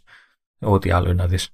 Ε, και έχω την εντύπωση κιόλας ότι όταν μιλάμε, επειδή αυτό το πράγμα έχει, έχει το στυλ ειδοποίησης, ας το πούμε, κάπως έτσι. Ε, και είναι, είναι ίσως πιο γρήγορο στη χρήση εκεί που είσαι και κάνεις κάτι και σου εμφανίζεται ότι είναι να σου εμφανιστεί. Ξέρεις, να μην φεύγεις κατευθείαν από εκεί που είσαι για να μπεις στην άλλη εφαρμογή για να δεις. Ε, είναι πιο πρακτικό να, εκεί που είσαι να πατάς μία παπ να βλέπεις τι, τι είναι να δεις και να, να φεύγει αυτό. Να μην χρειάζεται να κάνεις εναλλαγή κατευθείαν. Δηλαδή θα ξεχνιέσαι, εγώ πιστεύω, ε, όταν ε, το χρησιμοποιείς ε, και δουλεύεις κάτι άλλο εκείνη τη στιγμή κτλ. Αλλά όλοι έχουμε συνηθίσει στη, στα πλαίσια των ειδοποιήσεων, ας πούμε, και ξέρουμε ότι άμα πατήσουμε την ειδοποίηση θα μας πετάξει στην εφαρμογή και στο αντίστοιχο περιεχόμενο. Αν πατήσουμε παρατεταμένα την ειδοποίηση θα βγουν πράγματα άλλα. Ναι, ρε, μου, αλλά, αλλά τώρα εδώ υπάρχει μια ευκαιρία για αλλαγή στο στυλ ότι θα την πατάς και θα σου εμφανίζει άμεσα την πληροφορία, την περιορισμένη, ας το πούμε, και από εκεί και πέρα αποφασίζεις αν θα, θα μπεις πιο μέσα κτλ. Ε, το πρόβλημά μου είναι ότι πηγαίνει κόντρα με αυτό που σου μαθαίνει το σύστημα σε οποιαδήποτε άλλη μπάντα. Αυτό είναι το πρόβλημά μου εμένα. Δηλαδή το πρόβλημά μου δεν είναι το να, το αναποδογει... το να πούμε ότι με το παρατεταμένο θα ανοίγει η εφαρμογή. Το πρόβλημά μου είναι ότι ε, μου φαίνεται λάθος να υ, υ, υπάρχει αυτό το, το αναποδογύρισμα. Δηλαδή σκέψου να είσαι ένα σύστημα και να, ανάλογα με το που είσαι, να το ανοίγω κάτι να θέλει διαφορετικό αριθμό κλικ. Ναι. Ακόμα και αν το συνείδηζα, δεν θα μ' άρεσε. Δεν λέω ότι είναι παράλογο αυτό που λες. Έχει τη λογική του. Απλά έχω την εντύπωση ότι θα ήταν πιο εύχριστο για το συγκεκριμένο πράγμα. Έτσι μου, βέβαια, είμαι και ο άνθρωπος που κάνω invert y έτσι, στα παιχνίδια. Να καταλάβετε με τι έχετε να κάνετε. Το πάνω κάτω και το κάτω πάνω, ναι. Αλλά ε, ε, μου κολλάει στο ότι επειδή αυτό το πράγμα έχει τη λογική του γρήγορου, της γρήγορης ειδοποίησης, της άμεσης φάτσα, κάρτα κτλ. Ότι ξέρεις, με ένα tap σε αντίθεση με το υπόλοιπο σύστημα θα μου δείξει άμεσα την πληροφορία χωρίς να με μεταφέρει αλλού από εκεί που είμαι. Ε, ένα, ένα, ένα τη βασική πληροφορία στη δείχνει χωρίς τα άπα μας. Υποτίθεται ότι γι' αυτό είναι εκεί. Ναι. Ε, δεν ξέρω. Αν, δεν ξέρω με το παρατεταμένο πας για την έξτρα την πληροφορία. Mm. Mm. Ή το extra control, αν υποθέσουμε ότι ναι. είναι κάτι που σε αφήνει να, έχει, να είναι και interactive σε κάποιο βαθμό, ρε παιδί μου. Λέμε τώρα. Κοίτα, δεν ξέρω. Ε, ε, τώρα που το συζητάμε, μου, συζητάμε, μου φαίνονται και τα δύο λογικά. Και θα καταλήξω στο συμπέρασμα ότι η Apple πρέπει να βάλει ένα διακοπτάκο και να διαλέγει ο χρήστης ποιο από τα δύο τον βολεύει. Αλλά ε, δεν ξέρω. Έτσι, έτσι από μακριά, όπως φαντάζομαι θα το χρησιμοποιούσα, θα προτιμούσα τη λύση που προτείνει ο. Πώς τον είπες. Ο Νίλα Πατέλ. Αυτός. Εντάξει, οπότε διαφωνούμε σε αυτό. Καλά, καλά να είμαστε. Συμβαίνει το αυτό. Πάνω κάτω και το κάτω πάνω στην κάμερα. Ε, πάντα. Ε, ναι, ε, ναι. ενενήντα εννέα τοις εκατό. Ναι, ναι. Διότι είτε είσαι στο, στο Doom, είτε είσαι σε cockpit. Ε, ε, η, η, λογική, η λογική είναι ίδια. Γιατί ε, όταν, όταν πιάνεις το, το triple barrel shotgun στο δεδομένο και θες να σημαδεύσεις προς τα πάνω, στην πραγματικότητα πηγαίνεις και πιέζεις προς τα κάτω το κοντάκι. Ναι. Καταλάβες, γι' αυτό, γι' αυτό τα κάνει αυτά. Αν θες να σηκώσεις κάτι, το κάνεις προς τα κάτω. Δεν ξέρω εγώ που είστε εσείς όλοι ανάποδοι, έτσι. Εν τω μεταξύ, άμα με, άμα με βάλεις με το σωστό, σωστό προσανατολισμό, είμαι κουλός, έτσι. Είναι σαν να έχω ξαναπέξει. Ε, καλά, γιατί τα έχεις συνηθίσει έτσι. Ναι. Εγώ έχω το άλλο το, το, το, το παρανοϊκό. Είναι ότι α, άμα, άμα παίξω κάτι με αεροπλάνα, θα, θα το προτιμήσω, invert. Γιατί είναι το, αλη, το αληθινό, έτσι είναι, έτσι είναι και στην πραγματικότητα, ρε παιδί μου. Είναι, ναι, ναι, και έχει τη δική του, του λογική, ρε παιδί μου, αυτό το πράγμα. Αλλά να το πάρω από εκεί και να το κάνω κάπου, δεν βρίσκω τον λόγο. είναι, είναι, εμένα είναι αυτόματη κίνηση όταν ξεκινάω ένα παιχνίδι. Είναι η πρώτη επιλογή που ψάχνω πάντα στα options, έτσι. Και υπάρχουν παι, παιχνίδια που δεν ξέρω για ποιο λόγο δεν μου κολλάει. Και όντως το θέλω normal, ας πούμε. Mm. Ε, και είναι η φάση που τρελαίνομαι στην ξενέρα. Γιατί λέω, ωραία, δε, εδώ δεν κολλάει αυτό. Ξέρεις, μα, να το γυρίσω. ε, okay, εντάξει. Ναι, με, θυμήθηκα αυτό που όταν είμαι σε εκθέσεις, λένε, να, ορίστε, πάρε, παίξε. Mm. Να, ναι. Και βλέπω, βλέπω εγώ μενού. Βλέπω settings, options. Μπαίνω κατευθείαν μέσα. Ε, γιατί δεν ξεκινάς να παίξεις. Δεν γίνεται, πρέπει να δω τα, τα options. Όχι, δεν καταλαβαίνεις. Εννοείται. Εδώ το, κάνω στο, εδώ το κάνουμε στο iPad και στο Apple Arcade που τα options τα ξέρω από, έξω, από πριν τα δω. Έτσι, ότι είναι γλώσσα, πώς το λένε, ήχος και δεν έχει τίποτα άλλο μέσα. Έτσι, αλλά θα μπω οπωσδήποτε να δω τα options πριν ξεκινήσει το οτιδήποτε. Ε, τι να κάνουμε. Λοιπόν, ε, να γυρίσουμε σε software μπάντα. Πρώτα απ' όλα να κάνω μια διόρθωση από την προηγούμενη ε, από το προηγούμενο Commandois που έλεγα ότι θα κοιτάζει τουλάχιστον στην Αμερική να συνεχίζει τη φόρτιση της μπαταρίας σε ώρα της ημέρας ε, που είναι λιγότερο επιβαρημένο το δίκτυο ηλεκτροδότησης και τα λοιπά, και το είχα βλέξει στο κεφάλι μου ότι ήταν νέο ε, νέο mode τέλος πάντων για χαμηλή κατανάλωση τηλεφώνου και ότι κάπως θα το... Ναι, δεν. Είναι, είναι άλλο mode. Λέγεται Clean Energy Charging. Τώρα δεν θα μας αφορά εμάς σε πρώτη φάση αυτό. Απλά κάνω τη διόρθωση από την προηγούμενη δόση. Και λέω εδώ πέρα να τσεκάρουμε. Έτσι έχουμε εδώ μια λίστα με πράγματα που υποτίθεται ότι είναι μέρος του iOS δεκαέξι. Αλλά δεν είναι ακόμα μέρος του iOS δεκαέξι. Και... θα τα περιμένουμε. Ήταν πολύ λογική αυτή η φράση που είναι μέρος, αλλά δεν είναι μέρος. Δεν, δεν, δεν είναι ακόμη, δηλαδή θα έρθουν με δεκαέξι, παιδί μου. Και λέμε να βάλουμε και κάτω κάποια πραγματάκια και να πούμε ε, τι, τι λειτουργεί μόνο σε νεότερα τηλέφωνα και τα Άντε πάλι αλάτι στην πληγή. Να σου πω, κάποτε γινό, γινόταν και ε, πόλεμοι για το αλάτι, έτσι. Ναι. Μια χαρά είναι το αλάτι. Ναι, δεν έχω πρόβλημα το αλάτι. Στην πληγή το θέμα. Ναι. Εκούνιζω από τη θέση σου και εσύ να μην σε βρίσκει. Έτσι όπως πετιέται.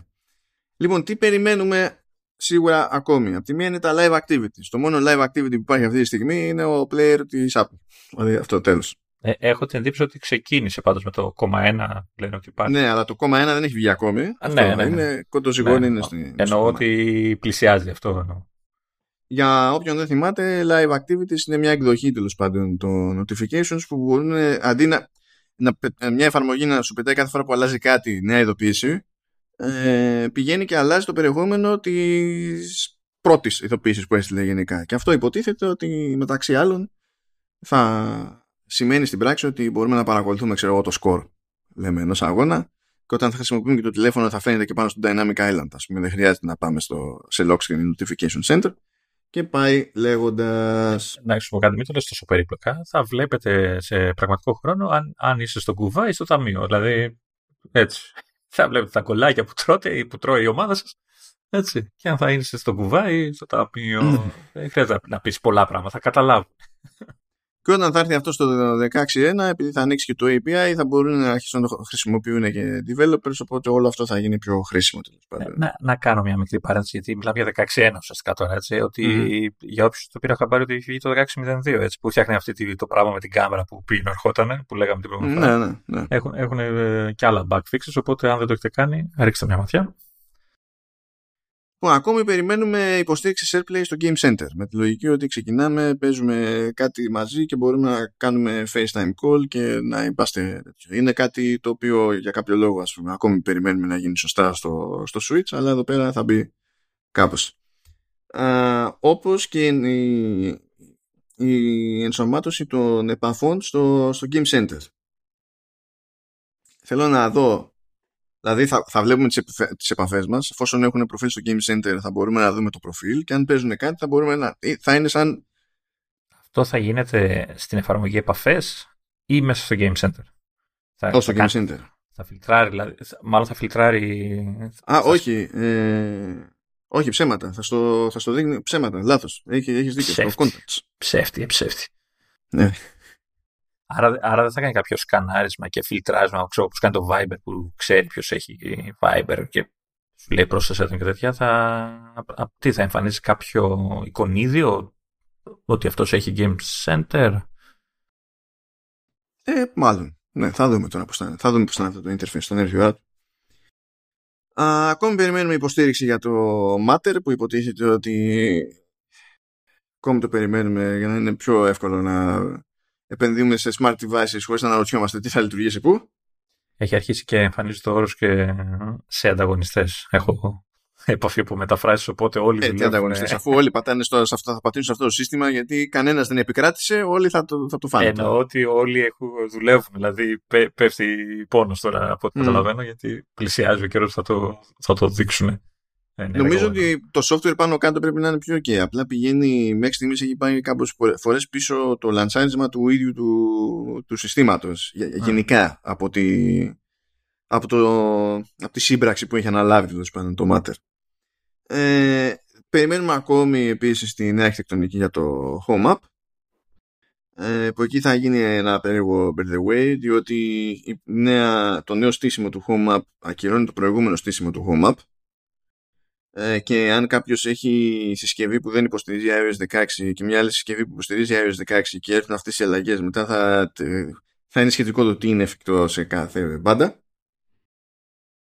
Α, δούμε. Ε, ακόμη περιμένουμε το Freeform App, έτσι κι αλλιώς μας είχε πει η Apple ότι θα το περιμένουμε περισσότερο, που σκεφτείτε το είναι σαν ένας καμβάς, στον οποίο έχουν πρόσβαση όλοι πάνω σε, ένα, σε μια κλίση και μπορούμε να κάνουμε διαγράμματα, σημειώσεις, ιστορίες κτλ. Είναι σαν διευκόλυνση.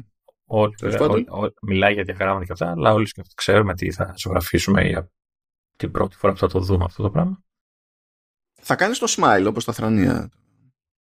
Ναι, και κάτι ακόμα. Πιο δίπλα. Που προκαλεί το smile. Πακέτο, πακέτο, πακέτο. Ακόμη περιμένουμε iCloud Self Photo Library.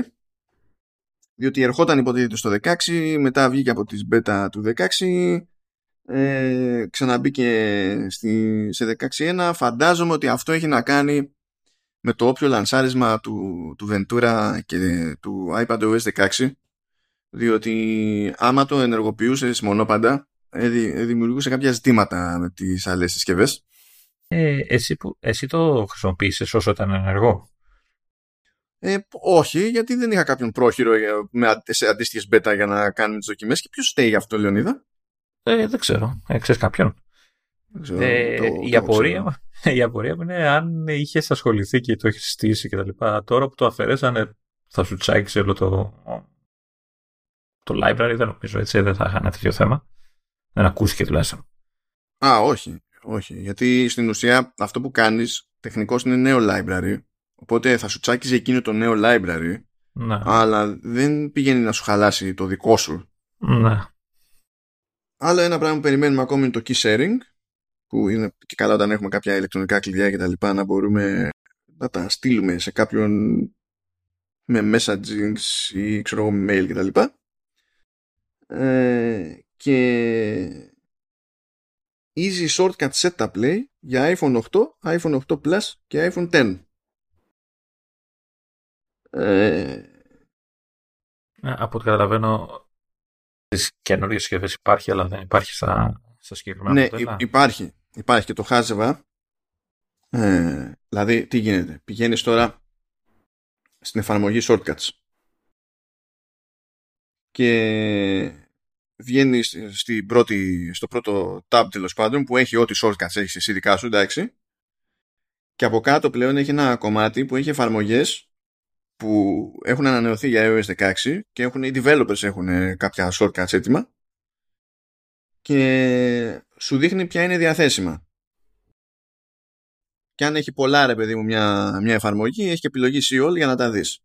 Όταν θα πας στη λίστα να τα δεις, σου είχε μια επιλογή ακόμη, δηλαδή τώρα ξέρω εγώ έχω εδώ το Day One, έτσι, ε, και έχει τέσσερα shortcuts. Λέει write in Day One, create an entry with a template in Day One, answer the daily prompt in Day One, open on this day in Day One.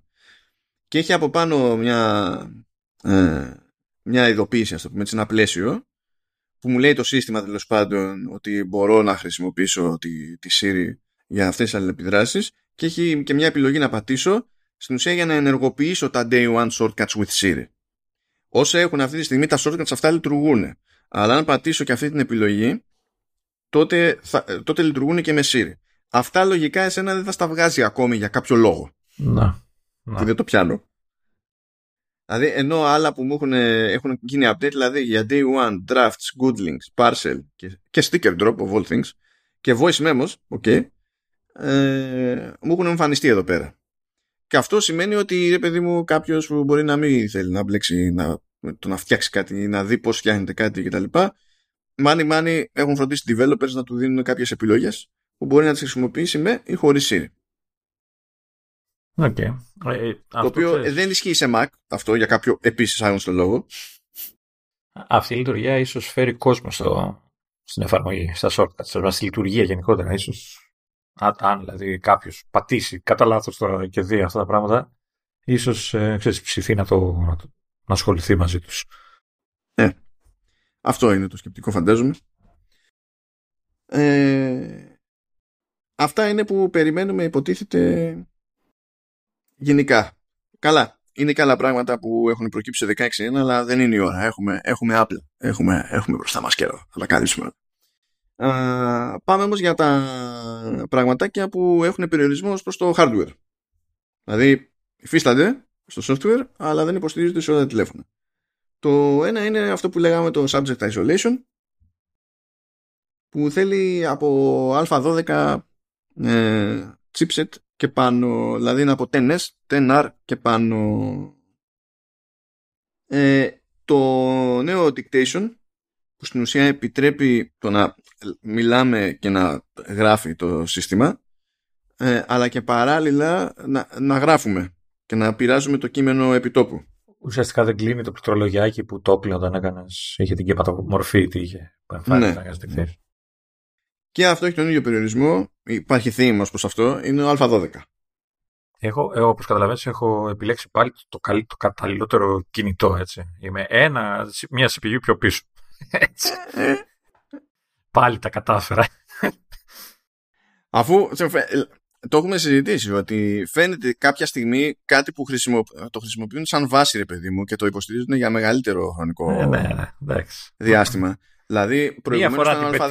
ήταν αλφα δέκα. Μία φορά την πετύχω αυτή τη βάση. Um, προηγουμένως τον Α10. Μετά, δηλαδή τώρα ακόμα είναι ο Α12. Μετά δεν ξέρω ποιος θα είναι, ποιος θα είναι το νέο baseline. Θα είναι ο, ο επόμενος από αυτό που θα έχω αγοράσει. Είναι, μάλλον, ναι, είναι κάτι. Να, να το ξέρω, δηλαδή είναι έτσι ο κανόνας. Επίσης, ίδιος περιορισμός Α12 ε, είναι για, για live captions σε, σε κλήσεις και, και βίντεο. Καλά, ούτως ή άλλως αυτό δεν ισχύει για ελληνικά. Α, ναι, αυτό ήθελα να πω ότι είναι και γλώσσες εδώ. Ναι. Αλλά θέλει Α12 και προφανώς όλα αυτά, έτσι, όλα αυτά ε, καλά το subject isolation όχι, γιατί το έχω δει να λειτουργήσει στο σύστημά μου, αλλά πάρα πολλά τέτοια έχουν τον ανάλογο περιορισμό και σε Mac. Απλά εκεί πέρα σου λέει Apple Silicon. Δεν υπάρχει καν Apple Silicon που να είναι τόσο παλιό σαν Α12. Έτσι καλώς, δηλαδή υποστηρίζεται. Ε, το... Μ' αρέσει που αυτό είναι αντικείμενο συζήτηση ακόμη.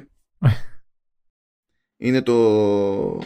το που εμφανίζεται και καλά το ποσοστό φόρτισης της μπαταρίας στο status bar, που αυτό ξεκίνησε να μην είναι επιλογή. Συνήθως έχουμε ή ποσοστό ή την μπαταρία με το σχεδιάκι και το... Ε, αυτό ίσχυε και στα τηλέφωνα με Face άι ντι. Γιατί στα τηλέφωνα με Face άι ντι έχω την εντύπωση ότι για να δεις το ποσοστό πρέπει να απλά τραβήξεις προς τα κάτω το... Ναι, όχι, υπάρχει και επιλογή όμως να βάλεις να σου δίνει το ποσοστό mm. το...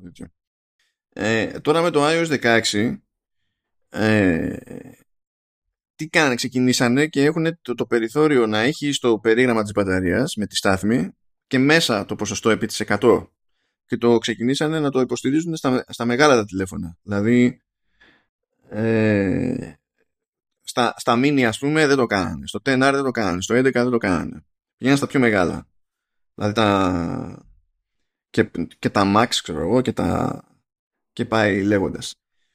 Τώρα βέβαια αυτό, δηλαδή από ό,τι φαίνεται με δεκαέξι ένα θα πάνε και θα το ρεφάρουν και στο μεταξύ έχουν αλλάξει και το σχέδιο, δηλαδή το, το graphic. Ε, ώστε... Το κάνανε, το κάνανε πιο, πρακ, πιο πρακτικό βασικά γιατί δείχνει και ότι αδειάζει η μπαταρία, γιατί δεν άδειζε. Ναι, πριν ήταν λίγο περίεργο με τις στάθμες και ταυτόχρονα έμπλεκε λίγο η διαφάνεια και υπήρχε αναντιστοιχεία του αριθμού με την αναλογία της στάθμης, ταυτόχρονα... Έμπλεκε ο αριθμός με τη στάθμη και δια... διαβάζονταν πιο δύσκολα. Έχω, έχω την εντύπωση ότι δεν έδειχνε στάθμη μέχρι να φτάσει το είκοσι με τριάντα τοις εκατό ποιο ήταν, δεν θυμάμαι. Και εκεί μπορεί ναι, να... δεν στο δείχνω όμως όλη την ώρα γεμάτο. Δηλαδή, κάποια στιγμή στο δείχνει ότι είναι πιο λειψό, αλλά μετά έπρεπε να κάνει ένα βήμα τεράστιο, ξέρω εγώ. Είχα την εντύπωση ότι το δείχνε πάντα γεμάτο μέχρι το τριάντα τοις εκατό. Οκ, okay, δηλαδή, επειδή δεν το παρατηρώ, δεν το έχω. Δεν έχω τέτοιο κινητό άμεσα στα χέρια μου ποτέ. Για εμένα το, αυτό που με χάλαγε περισσότερο έτσι όπως το βλέπα, δηλαδή ήταν το ότι δεν ήταν αρκετά ευανάγνωστο. Δεν, ε, δεν φυσικά, φυσικά ξεκίνησε άλλο ένα debate μεταξύ Apple fans το αν εξ αρχής έχει νόημα κάποιος να βάζει και να βλέπει το ποσοστό ή όχι. Γιατί φυσικά αυτά τα debates θα πιάσει αυτή η κοινότητα και θα ε, τα ξετινάξει. Εγώ προσωπικά το θέλω, αλλά οκ. Okay. Ε, ε, Εγώ το ήθελα πάντα μέχρι που κατέληξα με Pro Max. Ε, τώρα θα το έχεις πάλι. Εντάξει, άντε. Όχι, όχι, δεν είναι μέχρι που κατέληξα με Pro Max και δεν μπορούσα. Μπορούσα να βάλω ποσοστό. Δεν μπορούσα να έχω το combo, το graphic mm. και, το, και το ποσοστό. Mm. Ε, είναι ότι τώρα που πέρασε Pro Max δεν έχω το άγχος που είχα για να παρακολουθώ. Αυτό είναι το, το θέμα. Ε, στην αρχή δηλαδή το, το έβαλα όταν το πρώτο πήρα γιατί έτσι είχα συνηθίσει. Και λέω το μεταξύ, τι λέω ότι είναι ή το ποσοστό ή το ίδιο. Στα έβαζε δίπλα-δίπλα. Μπαρούφα λέω. Σου έβαζε το, τη στάθμη της μπαταρίας και ξεχωριστά το ποσοστό. Και πιάνει περισσότερο χώρο. Και τώρα στην ουσία προσπαθεί να τα συνδυάσει. Ε, αλλά από τη μία αποφάσισα ότι δεν άξιζε τον έξτρα χώρο που έτρωγε. Με δεδομένο ότι δεν έχω το ίδιο πρόβλημα με αυτονομία που είχα, ας πούμε. Και είναι τέτοια αυτονομία που δεν σκαλώνω. Δηλαδή σε προηγούμενα iPhone. Ε, που το είχα και ζαβό τηλέφωνο, είχε σφυρίξει ας πούμε, δεν είχε σημασία πόσες μπαταρίες του άλλαζα. Ε, Δηλαδή έλεπες το τηλέφωνο, τη στάθμη είχε φτάσει στη μέση και έλεγες κατάλαβα, τον ήπιαμε. Τώρα έχει φτάσει στη, στη μέση και μπει σε nevermind. Αυτό. Και έτσι δεν βάζω πλέον να βλέπω το, το ποσοστό και μέσα στο κεφάλι μου γλιτώνω μια ιδέα, έστω μια σταγόνα πες, από έξτρα stress. Δεν χρειάζεται. Έχω, έχω αρκετό regardless. Ε, έχω κάτι ανάλογο το μεταξύ με πραγματάκια που δεν είναι η ώρα τους. Ε, για, για Apple Watch. Για Apple Watch. Mm. Και στην ουσία για WatchOS εννιά που βγήκε WatchOS εννιά, εντάξει, αλλά δεν έχουν σκάσει όλες οι λειτουργίες. Το ένα είναι το track detection που έτσι κι αλλιώς θα μας απιάνει εδώ πέρα, είναι του στυλ. Ε, εδώ που είσαι μάλλον ε, έχει πίστα για τρέξιμο. Θες να, να τρέξεις. Κάνουμε κονέ. Εντάξει. Αντίστοιχα και race routes που λέει εδώ πέρα, πάλι δεν μας απασχολούν μέσα αυτά, δεν υποστηρίζονται. Ε, και το international roaming που τι να πούμε εδώ πέρα, καθόμαστε και παλεύουμε για το cellular. Ποιο roaming. Ποιο roaming. Εντάξει. Όλοι οι δρόμοι δεν οδηγούν στο roaming. Ναι. ε, υποστήριξη του, του Home App στο Family Setup. Και ε, υποτίθεται ότι αναμένουμε και το... που τέλος πάντων είναι λίγο κόμπο. Είναι μια εφαρμογή που λέγεται Oceanic Plus και είναι για να μετατρέπει στην ουσία ε, σε περίπου υπολογιστή κατάδυση στο το Ultra. Ε, και είναι λίγο co-op η εφαρμογή αυτή με Apple και, και Huawei Outdoors και την περιμένουμε ακόμα να βγει. Όπως περιμένουμε και το no low, low power mode για το Apple Watch Ultra που υποτίθεται ότι με αυτό και με πράγματα που λέγαμε τι COVID στο προηγούμενο επεισόδιο ε, ότι μπορεί να φτάσει η αυτονομία μέχρι και εξήντα ώρες. Αυτά τα περιμένουμε. Αυτό το τελευταίο νομίζω το είχαν πει από την αρχή ότι θα στερήσει λίγο, έτσι. Ναι, όταν δείξανε το Ultra είπαν ότι later this year, ξέρω εγώ, θα πιάσει αυτό και αυτό και τα λοιπά. Uh, τώρα, πράγματα του, του δεκαέξι ένα. Λέω να τα αφήσουμε την επόμενη δόση. Που θα έχει βγει κιόλας, ξέρεις. Μπα, δεν θα έχει να βγει ακόμα. Θέλει... θέλει δηλαδή, έχει βγει developer beta, θα σκάσει και public ακόμη, αλλά δεν είμαστε σε φάση έσκασε Golden Master. Ε, νομίζω είναι, τι είναι, δεύτερη, τρίτη beta δεν είναι. Ναι, ναι, νομίζω η τρίτη. Έχει είναι. Ακόμα ψωμί. Ε, ε, εγώ το υπολογίζω προς το τέλος του, του μήνα. Έτσι, δηλαδή, γύρω στα μέσα θα μάθουμε, αν, αν είναι να μάθουμε κάποιες νέα devices, που συνήθως έτσι γίνεται. Αν θα έχουμε event, α, και αυτό παίζεται. Και μετά, λογικά, από κάποιες μέρες θα, θα σκάσει και αυτό. Έτσι το υπολογίζω εγώ τουλάχιστον. Μιας και το είπες αυτό, επειδή ακούστηκε λόγω του, του Mark Gurman στο, στο Bloomberg ότι ε, δεν είναι αυτονόητο ότι θα γίνει event. Ότι μπορεί απλά να ανακοινωθούν τα refreshes με δελτία τύπου. Του στυλ δεν θα έρθουν τα πάνω κάτω, ξέρω εγώ, στο iPad Pro σαν σασί. Απλά θα αλλάξουμε τα specs, ξέρω εγώ, θα αλλάξουμε chip που να βάλουμε εμ δύο. Οπότε απλά μπορούμε να πούμε ναι, γεια σας, τώρα είναι με εμ δύο. Αντίστοιχα, ξέρω εγώ, για άλλη μια φορά ακούγεται ότι θα πάνε και θα βάλουν εμ δύο και ενδεχομένως εμ δύο Pro σε Mac Mini, αλλά κάθε φορά έχουμε ελπίδες για το Mac Mini. Ναι, ναι, είναι random όλα. Αν και το να βάλουν τουλάχιστον εμ δύο δεν είναι περίεργο, νομίζω αυτό τουλάχιστον μέχρι εκεί είναι προβλεπέ. Για έκδοση Pro δεν ξέρω πώς θα πάει. Ε, πρέπει να την πούνε πρώτα την έκδοση Pro, έτσι, να, να δείξουν κάποιο laptop ουσιαστικά. Ε, ναι. Πάλι βαράνε τα, τα πίσω. Δεν ξέρω τι παίζει. Όντως πλησίασε λίγο παραπάνω. Και υποτίθεται ότι περιμένουμε και refresh σε MacBook Pro που εκεί πέρα όντως λογικά δεν θα αλλάξει τίποτα ιδιαίτερο πέρα από το chipset. Αλλά εκεί πέρα υποτίθεται στα MacBook Pro ότι περιμένουμε τα αντίστοιχα, δηλαδή πώς λέγαμε εμ ένα Pro και εμ ένα Max, αντίστοιχα εκδόσεις, αντίστοιχες εκδόσεις του εμ δύο. Αυτά συνήθως δεν τα περνάει στον ντουκ, τα περνάει.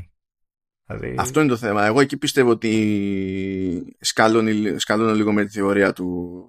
του German, διότι μπορώ να φανταστώ την Apple με απλό refresh, δηλαδή εκεί που είχαμε εμένα βάλαμε εμ δύο, τα έχουμε πει για εμ δύο αντί για press release, ευχαριστώ και βλέπουμε. Αλλά δεν μπορώ να φανταστώ την Apple να μην προσπαθεί να κάνει έξτρα θόρυβο για εμ δύο Pro και εμ δύο Max. Αυτό δεν μπορώ να το φανταστώ εύκολα, διότι πλέον δεν είναι ότι απλά υιοθετεί κάποια chipsets κάποιων άλλων που πάνω κάτω τα γνωρίζουμε ήδη. Είναι πράγματα που κάνει, είναι νέα, τα κάνει μόνο για την πάρτη της και υποτίθεται ότι μέρος του πι αρ είναι να δείχνει και καλά πόσο τούμπανο chip designs έχει. Αυτό μου φαίνεται πολύ κουλό να το περιορίσει απλά σε ένα, σε ένα press release. Τώρα αυτό σημαίνει ότι η μοναδική εναλλακτική είναι κάποιο event, event. Δηλαδή και πώς θα το γεμίσεις το event. Θα το κάνεις δεκαπέντε λεπτά και θα είναι για το chipset. Δεν θα βάλεις τα άλλα προϊόντα. Και αν στα άλλα προϊόντα το μόνο που έχεις να πεις είναι ότι αλλάζεις τα τσιπάκια μέσα και όλα τα άλλα μένουν ίδια. Δηλαδή πιάνω, πιάνω λίγο έτσι το προβληματισμό, αλλά θα πόντερα στο ότι θα επιχειρήσει έστω να, βρει, να χωρίσει κάπως τη διαφορά στη μέση, δηλαδή να κάνει κάποια κονέα ας πούμε με πιο technical publications και να έχουν έτοιμη κάποια κάλυψη για τα chipsets από πριν και να σκάσει λίγο πλημμύρα, να γίνει λίγο πιο ντόρος, ξέρω εγώ, κάτι, κάτι κάπως να. να γίνει αν θέλει να τη βγάλει με τα υπόλοιπα μόνο με, με δελτίο τύπου. Συν της άλλης, έτσι, θα μπορούσε να πουλήσει και τρέλα και να πει έχουμε εδώ τα τσιπάκια, αλλά ώρα να πάρετε και λίγο μια τζούρα από Mac Pro. Δηλαδή δεν μπορεί, κάπου κοντοζυγώνει το πράγμα πια, δεν μπορεί άλλο. Για πάλι εγώ πιστεύω ότι είναι για ντάμπλιου ντι σι αυτό. Το, το κρατάει εκεί. Ναι, ο, ότι κολλάει εκεί κολλάει, απλά τεχνικός θα μπορούσε. Ε, με το Mac Pro έχει μείνει πίσω. Α, θα μπορούσε να κάνει ένα preview, να δείξει όπως τον είχε δείξει και την πρώτη φορά, έτσι, που είχε δείξει ότι θα... Ναι, ναι. Αυτά και, ναι, και εγώ δεν πιστεύω ότι. Δηλαδή δεν πιστεύω την ανάγκη να το δείξει τώρα και να πει όπου να είναι βγαίνει. Απλά ξέρεις, για να κλείσει ο κύκλος, τε παιδί μου. Και όχι μόνο για να κλείσει ο κύκλος, για να ξε... τελειώσει και αυτή η φάση, δηλαδή πόσο να αγοράζει όποιος θέλει που έχει ειδικές ανάγκες, ας πούμε. Παίζει ε... να δούμε iMac. Πότε είδαμε τελευταία φορά iMac. Είναι και αυτό μια τρύπα. Ακόμη ο iMac που παίζει είναι με τον εμένα πάνω. Είναι ο χρωματιστός, δεν είναι, με τα χρωματάκια. Ναι, δηλαδή εμ δύο πρέπει να μπει τουλάχιστον. Πρέπει να μπει σε, σε, ε, ε, έστω σε... Όχι, όχι σε MacBook Pro, γιατί στο MacBook Pro το γελατζί έχει μπει ήδη. Ε, πρέπει να μπει κάπως, κάτι να γίνει, ξέρω εγώ, σε ένα iMac, να μπει σε ένα Mac Mini, να μπει σε iPad Pro. Δηλαδή αυτά πρέπει να γίνουν. Αυτά, αυτά μπορείς να τα κάνεις απλά με refresh. Με refresh λέω, με press release. Δεν θα σου πει κανένας μακέ μου. Εκτός αν έχεις να δείξεις, που δεν το πιστεύω πια, ε, νέο design για το, για, το, για το Mac Mini. Αυτά είναι κλασικές, δηλαδή είναι... Αυτά τα λέμε, δηλαδή και εμείς που, που, που τα ευχόμαστε, δεν τα πιστεύουμε. Ναι, εντάξει. Οπότε κανένας δεν ξέρει πόσο ενδιαφέρεται η Apple. Μπορεί να δείξει η Apple τι βι και να κάνει ειδικό αφιέρωμα για το Apple τι βι και το Apple τι βι. Ναι.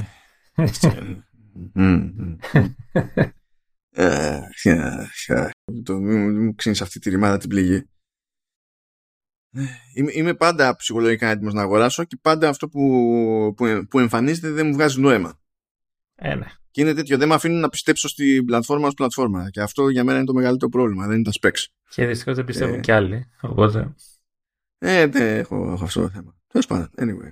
Ή θα μπορούσαν να πουλήσουν τρέλα, να έχουν καινούριο HomePod, φαντάζεσαι. Η, η πλάκα είναι ότι είναι προϊόν που λες, ρε παιδί μου, πρώτον υπάρχουν πολλά άλλα πολύ φθηνότερα, έτσι. Αλλά αν το έχεις όπως το έχω εγώ, έτυχε και το έχω, ε, το συνηθίζεις, δηλαδή το θες να το έχεις μετά. Έχει, κάποιες, έχει κάποια βολικά, ρε παιδί μου, ειδικά άμα έχεις και άλλες συσκευές Apple κτλ.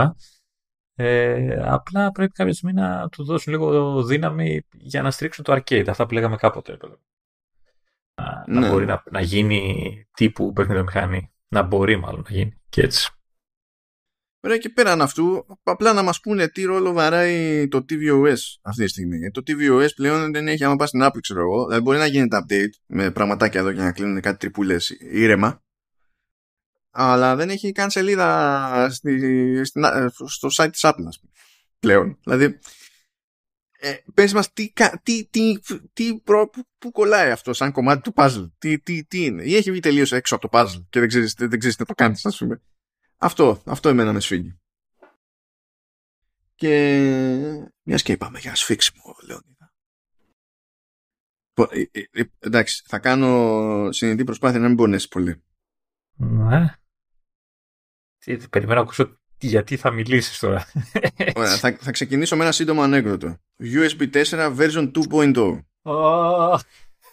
Διότι όταν, δηλαδή πλέον είμαστε στην άλλη φάση. Από εκεί που είχαμε three point one, three point two, three point two x one, two x two κτλ. Δεν μπορούν να πούνε θα το βελτιώσουμε το πράγμα και θα το πούμε five, θα τελειώνουμε με την idea. Όχι, θα το πούμε γιου ες μπι φορ version two point oh. Θα three point two. Ναι, εντάξει, δηλαδή οι τύποι στο branding είναι, είναι πυθικιά. Είναι, είναι, είναι απλά πυθικιά. Ωραία, εντάξει, οπότε, δηλαδή... οπότε τι γίνεται, έχουμε καινούρια γιου ες μπι. Ε, τεχνικό, το spec ανακοινώθηκε, αλλά δεν έχει διευκρινιστεί. Δηλαδή δεν μπορείς να πας να, ε, να μπεις κάπου και να πεις ότι αυτά είναι τα τεχνικά χαρακτηριστικά της δεύτερης έκδοσης του γιου ες μπι φορ. Έχουν πει μόνο πολύ γενικά, ρε παιδί μου. Ε, οπότε δεν είναι έτοιμο, ξέρεις, να εφαρμοστεί κιόλας αυτό ακόμη σε συσκευές και τέτοια. Τώρα, το πρώτο πράγμα που έχουν πει σχετικά ε, είναι ότι θα ανέβει το ταβάνι στις ταχύτητες από τα forty megabit. Ε, Megabit λέω. Gigabit, αν είναι forty megabit θα αυτοκτονούσαμε όλοι. Ε, από τα forty gigabit στα eighty gigabit. Ε, βέβαια, ως ήθιστε στον πλανήτη γιου ες μπι, το τι σημαίνει αυτό είναι λίγο debatable. Γιατί είναι debatable? Γιατί στη, στην τρέχουσα εκδοχή γιου ες μπι φορ σου λέει πιάνουμε forty gigabit, αλλά εσύ κατασκευαστή που θα πεις έχω γιου ες μπι φορ δεν είσαι υποχρεωμένος να υποστηρίξεις forty megabit, ε, gigabit. Πρέπει να υποστηρίξεις τουλάχιστον twenty. Οπότε ξέρω εγώ τι παρόλα θα κάνουν με το version two. Δηλαδή, αυτές τις ideas είναι που κάνουν και λες, ε, ε, εγώ πλέον έχω, έχω, έχω παρατηθεί. Δηλαδή, πλέον, αν πάω συνειδητά, γιατί είμαι με διάφορα καλώδια γιου ες μπι φορ που καταλήγουν και να μην με βολεύουν πάντα και να, για όλες τις δουλειές και να μην με φτάνουν, ε, πλέον έχω αποδεχθεί ότι αν, ε, από την επόμενη φορά που θα πάω συνειδητά να αγοράσω καλώδιο γιου ες μπι φορ, θα φροντίσω να είναι καλώδιο Thunderbolt φορ, θα το πληρώσω και δαθιάτικα, αλλά θα ξέρω ότι όπου και να μπει, θα κάνει τα πάντα. Ναι. Θα το βάλω σε θύρα γιου ες μπι φορ, θα είναι κομπλέ. Θα το βάλω σε θύρα ε, Thunderbolt τρία, θα είναι κομπλέ. Θα το βάλω σε θύρα Thunderbolt τέσσερα, θα είναι κομπλέ.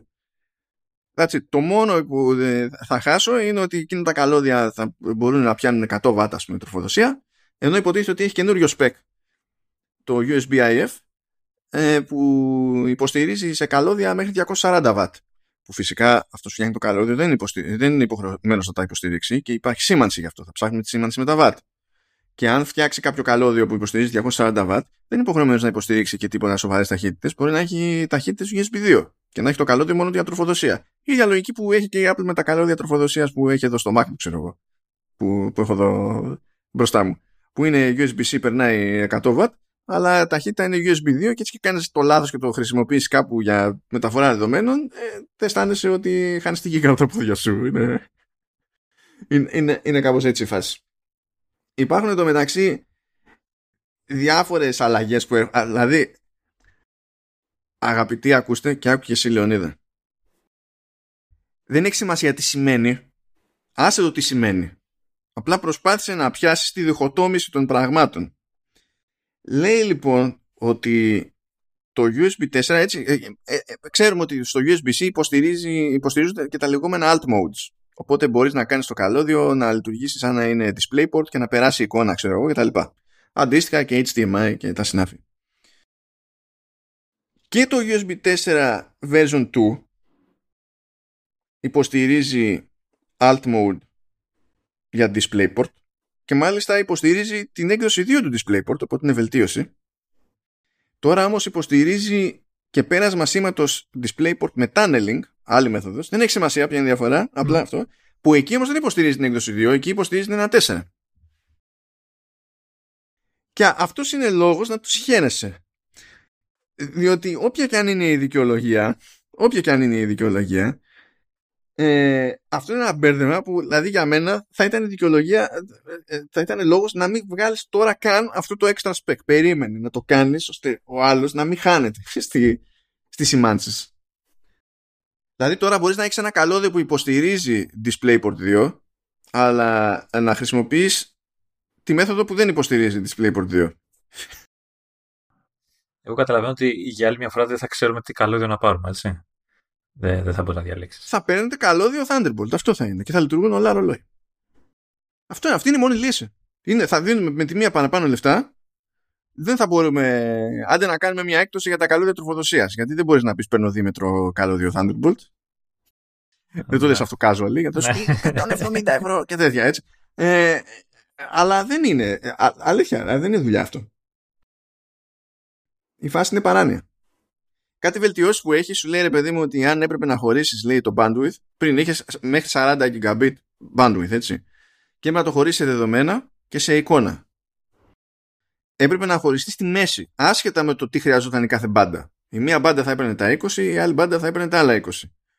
Τώρα αυτό, λέει, θα γίνεται δυναμικά. Δηλαδή η κάθε μπάντα θα παίρνει αυτό που χρειάζεται και το υπόλοιπο θα μπορεί να μείνει για τις άλλες χρήσεις.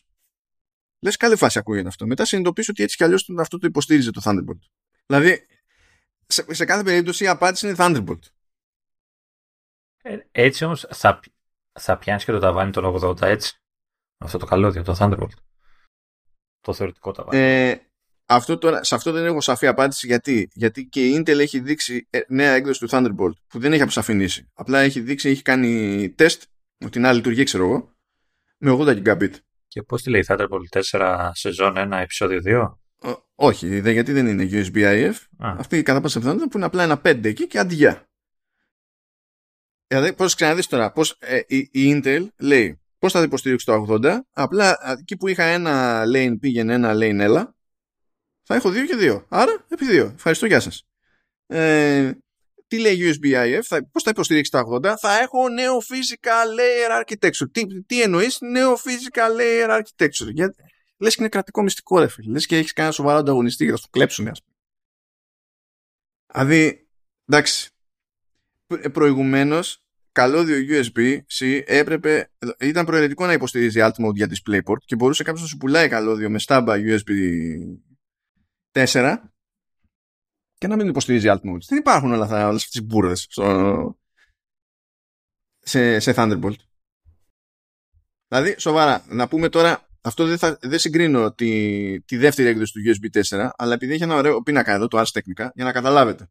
Τι σημαίνει, ποια, γιατί η μία μεριά είναι πονοκέφαλος και η άλλη όχι. Είναι, είναι πόνος για την τσέπη, αλλά τουλάχιστον κλείνω στον πονοκέφαλο. Είπαμε. Minimum ταχύτητα, ενώ το ταβάνι είναι ίδιο σαράντα και σε γιου ες μπι τέσσερα και σε Thunderbolt τέσσερα, γιου ες μπι τέσσερα είσαι ok και με είκοσι. Την παίρνεις στη στάμπα.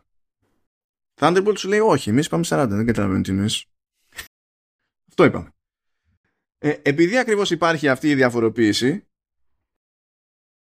Ε, μπορεί να υποστηρίξει, δηλαδή είναι, σίγου, είναι σίγουρο, μπορείς να είσαι σίγουρος ότι θα υποστηρίξει ένα monitor, ξέρω, στα εξήντα χερτζ το γιου ες μπι τέσσερα, αλλά με Thunderbolt τέσσερα μπορείς να ξέρεις ότι υποστηρίζει δύο φορ κέι monitor στα εξήντα. Το γιου ες μπι από ό,τι βλέπω δεν λέει για φορ κέι. Ναι, εντάξει, μάλλον τους έχει ξεφύγει εκεί πέρα και πρέπει να είναι φορ κέι όμως. Πρέπει να είναι λάθος του πίνακα αυτό. Okay. Ε, καλά, τώρα για το τι κάνει σε compatibility mode, ας πούμε, με... με γιου ες μπι τρία κόμμα δύο, ε, δέκα γιγαμπάιτ τάζει το τέσσερα, δέκα γιγαμπάιτ το γιου ες μπι τέσσερα μάλλον, και δέκα γιγαμπάιτ τάζει και το Thunderbolt τέσσερα. Ε, για την τροφοδοσία λέει για να είσαι ok στάμπα γιου ες μπι τέσσερα μήνυμου με επτά κόμμα πέντε βατ, Thunderbolt τέσσερα δεκαπέντε βατ, ακόμα και για να φορτίσεις κάτι, δηλαδή να τροφοδοτήσεις κάτι εξωτερικό, πάλι καλύτερη φάση είναι το Thunderbolt. Ε, λέει απέτηση για να μπορεί να φορτίζεται το, το, το, το πι σι, το laptop προφανώς, από τη θύρα αυτή. Δεν υπάρχει τέτοια απέτηση στη, σε γιου ες μπι τέσσερα, υπάρχει τέτοια απέτηση Thunderbolt τέσσερα για να πάρεις στάμπα. Οπότε όταν βλέπεις μια θύρα Thunderbolt τέσσερα, είναι και θύρα φόρτισης. Άμα βλέπεις μια θύρα γιου ες μπι τέσσερα, είναι και θύρα φόρτισης. Έ, έτσι, έτσι πάει το πράγμα. Βάλεσαι το καλώδιο και άμα πάρει φωτιά πήρε. Ναι. Αυτό. Ε, για κάποιο λόγο είναι προαιρετικό, λέει, το να μπορείς να κάνεις wake το πι σι σου ε, όταν συνδέεις κάποιο περιφερειακό με τέτοια θύρα σε dock. Δεν είναι προαιρετικό σε Thunderbolt τέσσερα. Ευχαριστούμε Thunderbolt τέσσερα. Ευτυχώς και τα δύο έχουν υπο, είναι υποχρεωτικά, και στις δύο μπάντες είναι υποχρεωτικό το networking support. Για να, εντάξει, οκ. Okay. Τώρα το virtualization της Intel και τα λοιπά είναι μόνο Thunderbolt, δεν κάνει κανένα εντύπωση, είναι η δική της τεχνολογία, δεν είμαι σίγουρος ότι τη, τη δίνει και απλόχερα, υποστηρίζεται το στο Thunderbolt, όχι στο γιου ες μπι τέσσερα. Και προφανώς, εντάξει, το Thunderbolt τέσσερα κοστίζει για το licensing, το γιου ες μπι τέσσερα δεν κοστίζει. Βέβαια, για αυτόν τον λόγο όχι απλά έχουμε ακριβότερα καλώδια στο Thunderbolt τέσσερα, κυρίως έχουμε ακριβότερα καλώδια Thunderbolt, επειδή πρέπει οπωσδήποτε να υποστηρίζουν όλα αυτά, ενώ σε γιου ες μπι είναι ε, ε, ε. Το, οπότε προφανώς και πρέπει να είναι πιο σόι το καλώδιο, πιο ακριβή κατασκευή, αλλά έτσι αποφεύγουμε με Thunderbolt τέσσερα το να πετυχαίνουμε ένα μάτσο κατασκευαστής και να γράφουν πάνω Thunderbolt τέσσερα και να μην ξέρεις ακριβώς τι σου τυχαίνει. Έτσι σου λέει πλήρωσα που πλήρωσα. Ξέρω να το έχουμε σίγουρο. Και δεν είναι... Δεν είναι πολύ normal όλο αυτό. Δεν είναι πολύ normal. Παίρνουν ναρκωτικά στο γιου ες μπι. Η Apple τώρα τι πιστεύεις, θα, θα συνεχίσει να ακολουθεί Thunderbolt ή θα βάλει και πιο απλές γιου ες μπι, ή έχει βάλει κιόλας? Είχε βάλει πιο, πιο απλές γιου ες μπι στο τέτοιο. Στο... Ήταν στο δώδεκα το MacBook. Τώρα αυτές που είναι οι δύο που είναι στα εμ ένα, δύο, αυτές δύο, τέσσερα πώς είναι, ε, είναι Thunderbolt αυτές όλες? Ε, κοίτα, στο γυαλατζί το, το MacBook Pro, ναι, γιατί ήταν έτσι κι αλλιώς.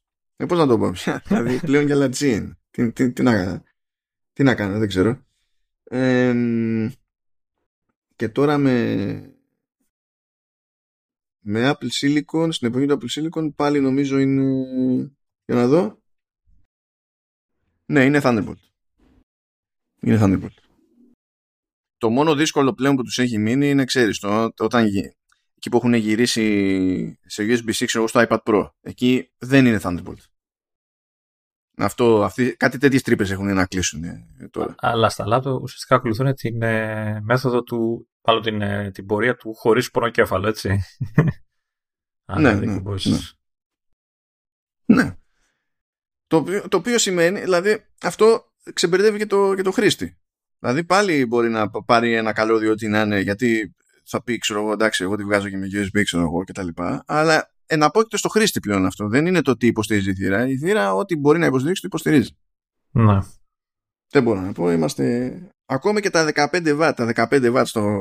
στην έξοδο είναι, είναι διαφορά. Δηλαδή δεν χρειάζεται να κάνετε κάτι εξεζητημένο. Πείτε ότι βάζω το τηλέφωνο δίπλα να φορτίζει. Ε, με Thunderbolt φορτίζει πιο γρήγορα. Εντάξει. Χάος, χάος, γιου ες μπι, άι εφ, χάος, χάος. Ε, η Ευρωπαϊκή Ένωση έχει βάλει σχεδόν υποχρέωση το να υποστηρίζεται πλέον η, το, το γιου ες μπι protocol προχωρώντας, όχι απλά για γιου ες μπι-C, αλλά γενικά δίνει προτεραιότητα στο γιου ες μπι-άι εφ και ό,τι κάνει το γιου ες μπι-άι εφ με τα πρωτόκολλα γιου ες μπι, με τη νομοθεσία που έχει περάσει. Και έχουμε να κάνουμε τέτοιους ανάπηρους που δεν μπορούν, ε, ε, μας έχουν πήξει σε οκτώ δισεκατομμύρια στάμπες, επειδή κάθε φορά που προσπαθούν να κάνουν τα πράγματα σαφέστερα και κάθε φορά τα κάνουν πιο ό,τι να είναι. Εγώ για άλλη μια φορά σκέφτομαι τι, το σκηνικό, ο πελάτης πάει σε κατάστημα και ρωτάει ποιο γιου ες μπι είναι πιο γρήγορο, καλώδι για να πάρω και τέτοια, και το σκέφτομαι τον πολιτή που θα πρέπει να εξηγήσει, αν μπορεί, όλα αυτά που είπες. Oh, τώρα, έχει, τώρα έχει και στάμπα. Τώρα έχει στάμπες και γι' αυτό. Γιατί φυσικά ξέρουν ότι τα έχουν κάνει μαντάρα. Αλλά δεν μπορούσαν να το φανταστούν από πριν. Τώρα έχει στάμπα που γράφει, ξέρω εγώ, γιου ες μπι τέσσερα εκεί πέρα, είκοσι γιγαμπιτ, γιου ες μπι είκοσι γιγαμπιτ, γιου ες μπι σαράντα γιγαμπιτ. Α, πάλι καλά. Φυσικά, φυσικά, έτσι, αυτό μπορείς να πεις ότι αν κάποιος ψιλοπάρει χαμπάρι ή έχει πάρει ταυτή του ή τα δει μπροστά του και πει γιατί εδώ είναι είκοσι και εδώ είναι σαράντα, ρε παιδί μου. Πες ότι δεν έχει ακούσει τίποτα άλλο. Μπορεί να αναρωτηθεί. Ε, εννιά φορές δέκα πια δεν είναι η επόμενη κίνηση. Α, αυτό που είναι σαράντα είναι πιο ακριβό. Ε, θα πάρω το πιο φθηνό. Και μετά πάει να κάνει κάτι που θα δημιουργεί πρόβλημα και θα πει, α, γιατί δεν λειτουργεί έτσι όπως περίμενα. Ε, και ε, δεν είναι ακριβώς ότι θα φταίει ο ίδιος, γιατί στην πραγματική ζωή έτσι λειτουργούν τα πράγματα. Το, το πρόβλημα δεν είναι μόνο αυτό. Είναι ότι, ότι από ό,τι καταλαβαίνω υπάρχει και ποικιλία και από την άποψη της θύρας που θα ενσωματώνει όποιος υπολογιστής. Δηλαδή θα λέει γιου ες μπι τέσσερα, δύο, ξέρω και αυτά, αλλά πάλι δεν θα ξέρεις τι σηκώνει, έτσι δεν είναι? Καλά, δεν το καταλαβαίνω. Οπότε... Ναι, είναι ότι κάποια πράγματα δεν ξέρουμε τώρα στη, στο version του ποια θα είναι προαιρετικά. Ξέρουμε μόνο ότι κάποια που πριν ήταν προαιρετικά τώρα δεν θα είναι. Αλλά μονίμως έτσι το πηγαίνει το, Άρα, το φόρουμ αυτό. Άρα το θέμα είναι ότι ακόμα και ο, ο χρήστης να πει, ξέρεις, άντε να δώσω κάτι παραπάνω για το καλώδιο, δεν θα ξέρει αν θα το αξιοποιήσει πλήρως το μηχάνημά του. Α, ναι. Θα ξέρει όμως τουλάχιστον ότι άμα είναι να, τη, να την πάθει, θα την πάθει το καλώδιο. Ναι, αλλά δεν θα πρέπει να ξέρει τι θύρα έχει ώστε να μην δώσει παραπάνω λεφτά αφού δεν θα μπορέσει να τα κάνει τίποτα τα, τα έξτρα βατ, ξέρω εγώ, ή το έξτρα, την έξτρα ταχύτητα. Ναι, δηλαδή είναι, είναι διπλό το, το χάος. Δεν είναι μόνο από τη μία μεριά το καλώδιο, είναι και η θύρες. Εγώ γι' αυτό λέω, εγώ γι' αυτό λέω Thunderbolt όμως, γιατί τότε το καλώδιο δεν είναι απλά καλώδιο, είναι ταυτόχρονα και επένδυση. Δηλαδή θα αλλάξει hardware και ναι. θα, το καλώδιο σου θα είναι όσο πιο jetty γίνεται. Τώρα αν έχουν αλλάξει κι άλλο τα καλώδια μέχρι τότε, έχει βγει Thunderbolt πέντε, έξι, επτά, δεκατέσσερα, ξέρω εγώ τι να είναι. Αυτό δεν σημαίνει ότι το καλώδιο σου είναι άχρηστο, γιατί υπάρχει συμβατότητα και πάλι καταλήγεις ε, ότι... Ό,τι μπορεί να περάσει μέσα από το καλώδιο να περνάει. Να. Οπότε, ε, ξέρεις, ε, εμένα με προβληματίζει γιατί ξέρω ότι οι διαφημίσεις στα όποια λάπτοπ θα είναι γιου ες μπι τέσσερα, ξέρεις. Και ο Θεός και η ψυχή τους. Τι, τι ναι, είναι σαν, τη, σαν, σαν τους άλλους τους τραγικούς με το, το, το έιτς τι εμ άι Forum που λέει ε, ναι, πλέον δεν είναι. Υπάρχουν κάποια χαρακτηριστικά που τα ανακοινώσαμε για έιτς τι εμ άι δύο κόμμα ένα, αλλά πλέον όλα είναι προαιρετικά. Και όλα αυτά που είναι δύο, ακόμα και αν δεν υποστηρίζουν τίποτα από αυτά τα νέα προαιρετικά, μπορούν να θεωρηθούν δύο ένα. Και λες, είστε. Δηλαδή, δεν ξέρω πόσο βαθιά πρέπει να μπείτε στο χώμα. για, για, για, για αυτή την ιδέα. Yeah. Μα αν είναι, είναι δυνατόν. Ε... Πάλι θα είναι εύκολη η επιλογή τηλεόρασης. Όταν έρθεις. Και αν θέλει κανένας έτσι κα, καλωδιάκι εκεί που να την παλεύει και να είναι ok. Καλά, υπάρχουν διάφορες επιλογές. Απλά για την ιστορία να πω ένα και να έχετε και τιμές κατά νου, τουλάχιστον σε δολάρια που βλέπω εδώ πέρα. Είναι από τους συνήθεις υπόπτους ε, ο ντάμπλιου σι. Είναι μηδέν κόμμα επτά μέτρα είκοσι τέσσερα δολάρια, ένα μέτρο τριάντα τέσσερα, δύο μέτρα πενήντα επτά. Not bad. Το πενήντα επτά για δύο μέτρα, έχω να πω. No. Not bad. Και θα μάθετε σιγά σιγά, αν όσοι θέλετε να έχετε το κεφάλι σας ήσυχο, θα μάθετε αυτό που, που ξέρανε κάποτε, ξέραμε κάποτε και στον αναλογικό τον ήχο. Ότι από κάποιες ποιότητες καλωδίων και πάνω, αν έχεις ένα χιλιόμετρο είσαι πλούσιος. Δηλαδή αν μπορείς να αγοράσεις ένα χιλιόμετρο καλωδίου, είσαι, είσαι των πραγμάτων πλούσιος. Είναι μια περιουσία. Απλό. Οκ. Super cool. Ε, για το κλείσιμο να πω μία στα γρήγορα εδώ πέρα, έχεις σκάσει εδώ και κάποιες μέρες update ένα κόμμα οκτώ στο κάμο και επειδή το έχουμε παντρευτεί λίγο αυτό εδώ πέρα. Εσύ το έχεις και φουλ. Ε, ναι, εντάξει, αλλά τώρα νομίζω κάποια πράγματα από αυτές τις λειτουργίες που έχει εδώ δεν είναι όλες πίσω από paywall. Mm. ε, Δηλαδή, πρώτα απ' όλα, σου λέει, ξέρω εγώ, υποστήριξη για εξήντα φρέιμς περ σέκοντ και μπορούμε να διαλέξουμε, ξέρω εγώ, και εφ πι, το frame rate που θέλουμε. Γενικά αυτό δεν το θεωρώ super duper χρήσιμο, εκτός αν χρησιμοποιήσει κάποιος το κάμο, δηλαδή συνδέσει το τηλέφωνο του, να το βάλω σαν υπενθύμηση, ξέρω εγώ, μπορεί να έχουμε και καινούριους ακροατές. Όχι μπορεί, έχουμε καινούριους ακροατές, απλά δεν ξέρω ποιος το έχει ακούσει. Ε, το κάμο είναι εφαρμογή, πετάμε, έχει μία εφαρμογή στην ουσία στο τηλέφωνο και μία εφαρμογή το κάμο studio στο... σε Mac και ο Mac χρησιμοποιεί ως ε, webcam την οποιαδήποτε από τις κάμερες διαλέγουμε τέλος πάντων στο iPhone. Είναι, πλέον έχει ανταγωνισμό built-in στο continuity κάμερα, απλά το κάμω επιτρέπει και κάποια έξτρα πραγματάκια τέλος πάντων που δεν μπορούμε να τα κάνουμε continuity κάμερα. Και πριν δεν υπήρχε λόγος για το κάμω, έτσι, γιατί τα Mac έχουν πάντα τις καλύτερες webcam που έχουν μπει ποτέ σε Mac. Ε, καλά, ναι, καλά. Εντάξει, εννο, εννοείται. Απλά, απλά επειδή έχουμε και ανθρώπους με βίτσια στο περίγυρο, γι' αυτό τα καλύπτουμε. Ναι, εντάξει.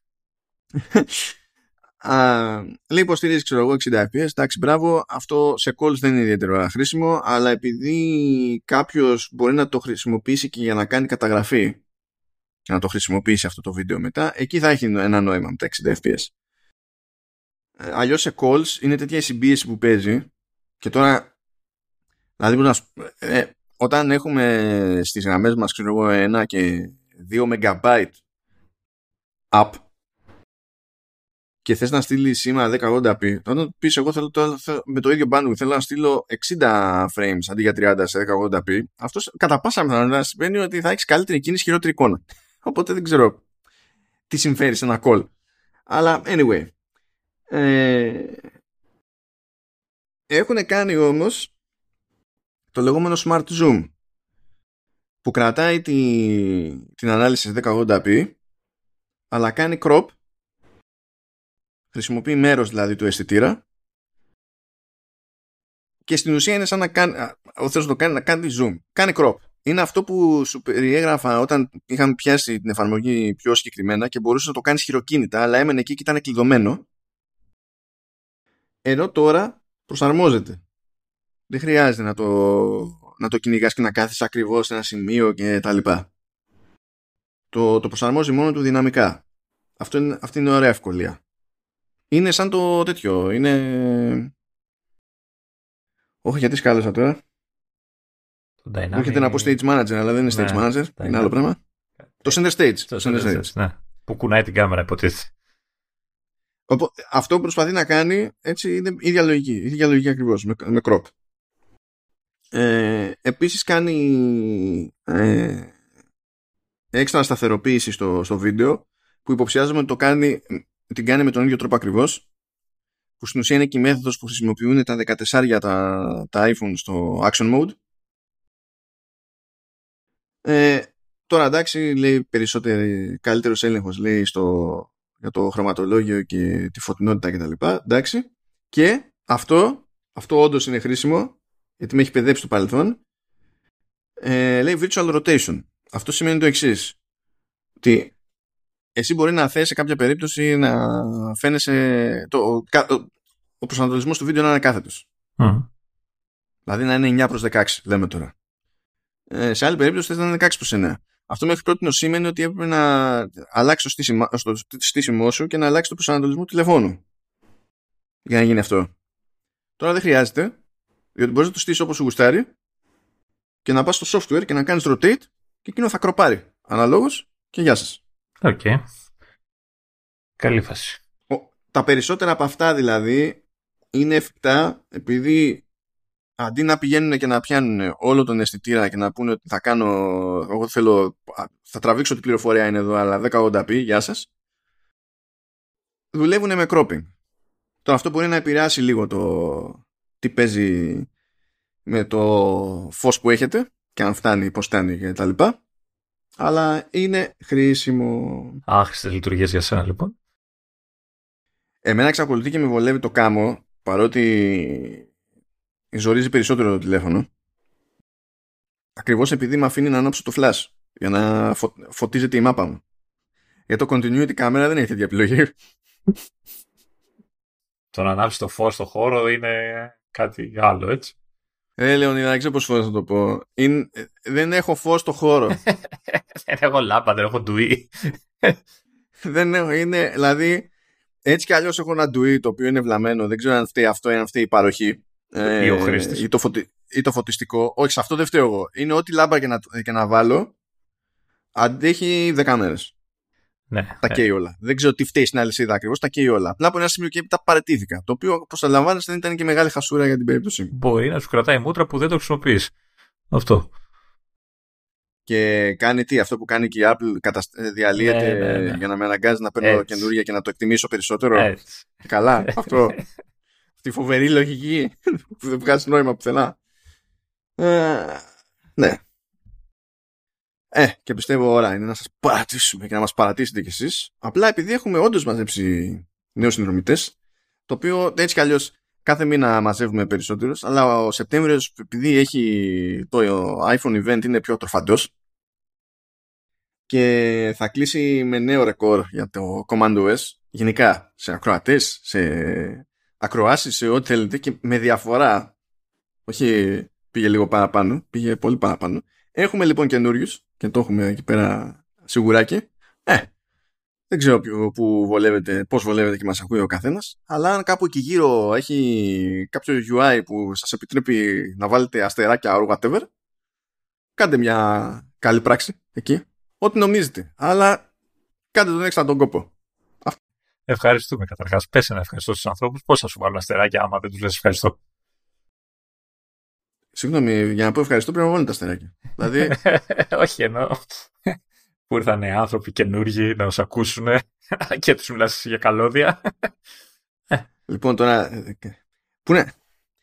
Λοιπόν, έχουμε ένα άλλο show στο, στο Halftone, Showrunners, που είναι, είναι για σειρές. Και αυτό τώρα που κάνω δεν είναι plug, του, δεν είναι πρόθεση. Απλά oh, θέλω να θυμίσω στον Λεωνίδα ότι εκεί πέρα, όταν κάνουμε συζήτηση για το ότι πήραμε, μας ήρθαν και άλλοι ακροατές και μας ακούνε περισσότερο από ποτέ και πάει και εκεί για ρεκόρ mm. αυτό το μήνα, ε, η, η στάνταρ αντίδραση από το Σταύρο που τα, κάνουμε εκεί, τα λέμε εκεί μαζί είναι «Ρε, είστε καλά ρε». Περιμένεις εγώ να σκεφτώ τώρα κάπως από την ανάποδη? είναι, είναι, είναι σαν αυτό, σαν το άναψε το φως που μου λες. Δηλαδή υπάρχει μια ματαιότητα πίσω από το κόνσεπτ. Δεν θέλω να προσβάλλω κανένα, αλλά αυτή την ερώτηση την έχουμε απαντήσει εμείς εδώ. Δηλαδή μετά από ε, τόσα ναι. επεισόδια τρία και μισή ώρα, έτσι νομίζω ότι έχουμε απαντήσει αυτή την ερώτηση. Και χαίρομαι πολύ για την απάντηση που δίνουμε και αποδεικνύει ότι δεν είστε καλά. Και μπράβο σας, γιατί ταιριάζουμε. Οπότε, ναι. Αλλά δεν είναι ντροπή. Στην πραγματικότητα, κανένας δεν είναι καλά. Κανένας δεν είναι καλά. Α, και αυτό το ότι ε, το αποδεχόμαστε και φαίνεται και το βγάζουμε προς τα έξω και εμείς που κάνουμε τις εκπομπές και εσείς που μας ακούτε, είναι πρόοδος, παιδιά. Είναι πρόοδος. Είναι υγεία. Είναι υγεία. Δεν ξέρω τι άλλο περιμένετε να πω. Ε, πες ένα γεια, πας και τε, πας ξεφορτωθούν οι άνθρωποι, δηλαδή εντάξει. Άντε. Καλά. Γεια σου Leap, πρώτα χαιρετάω τη Leap. Ναι, και χορηγός. Και ε, γεια σε όλους τους άλλους, υπάρχουν και ε, προτεραιότητες.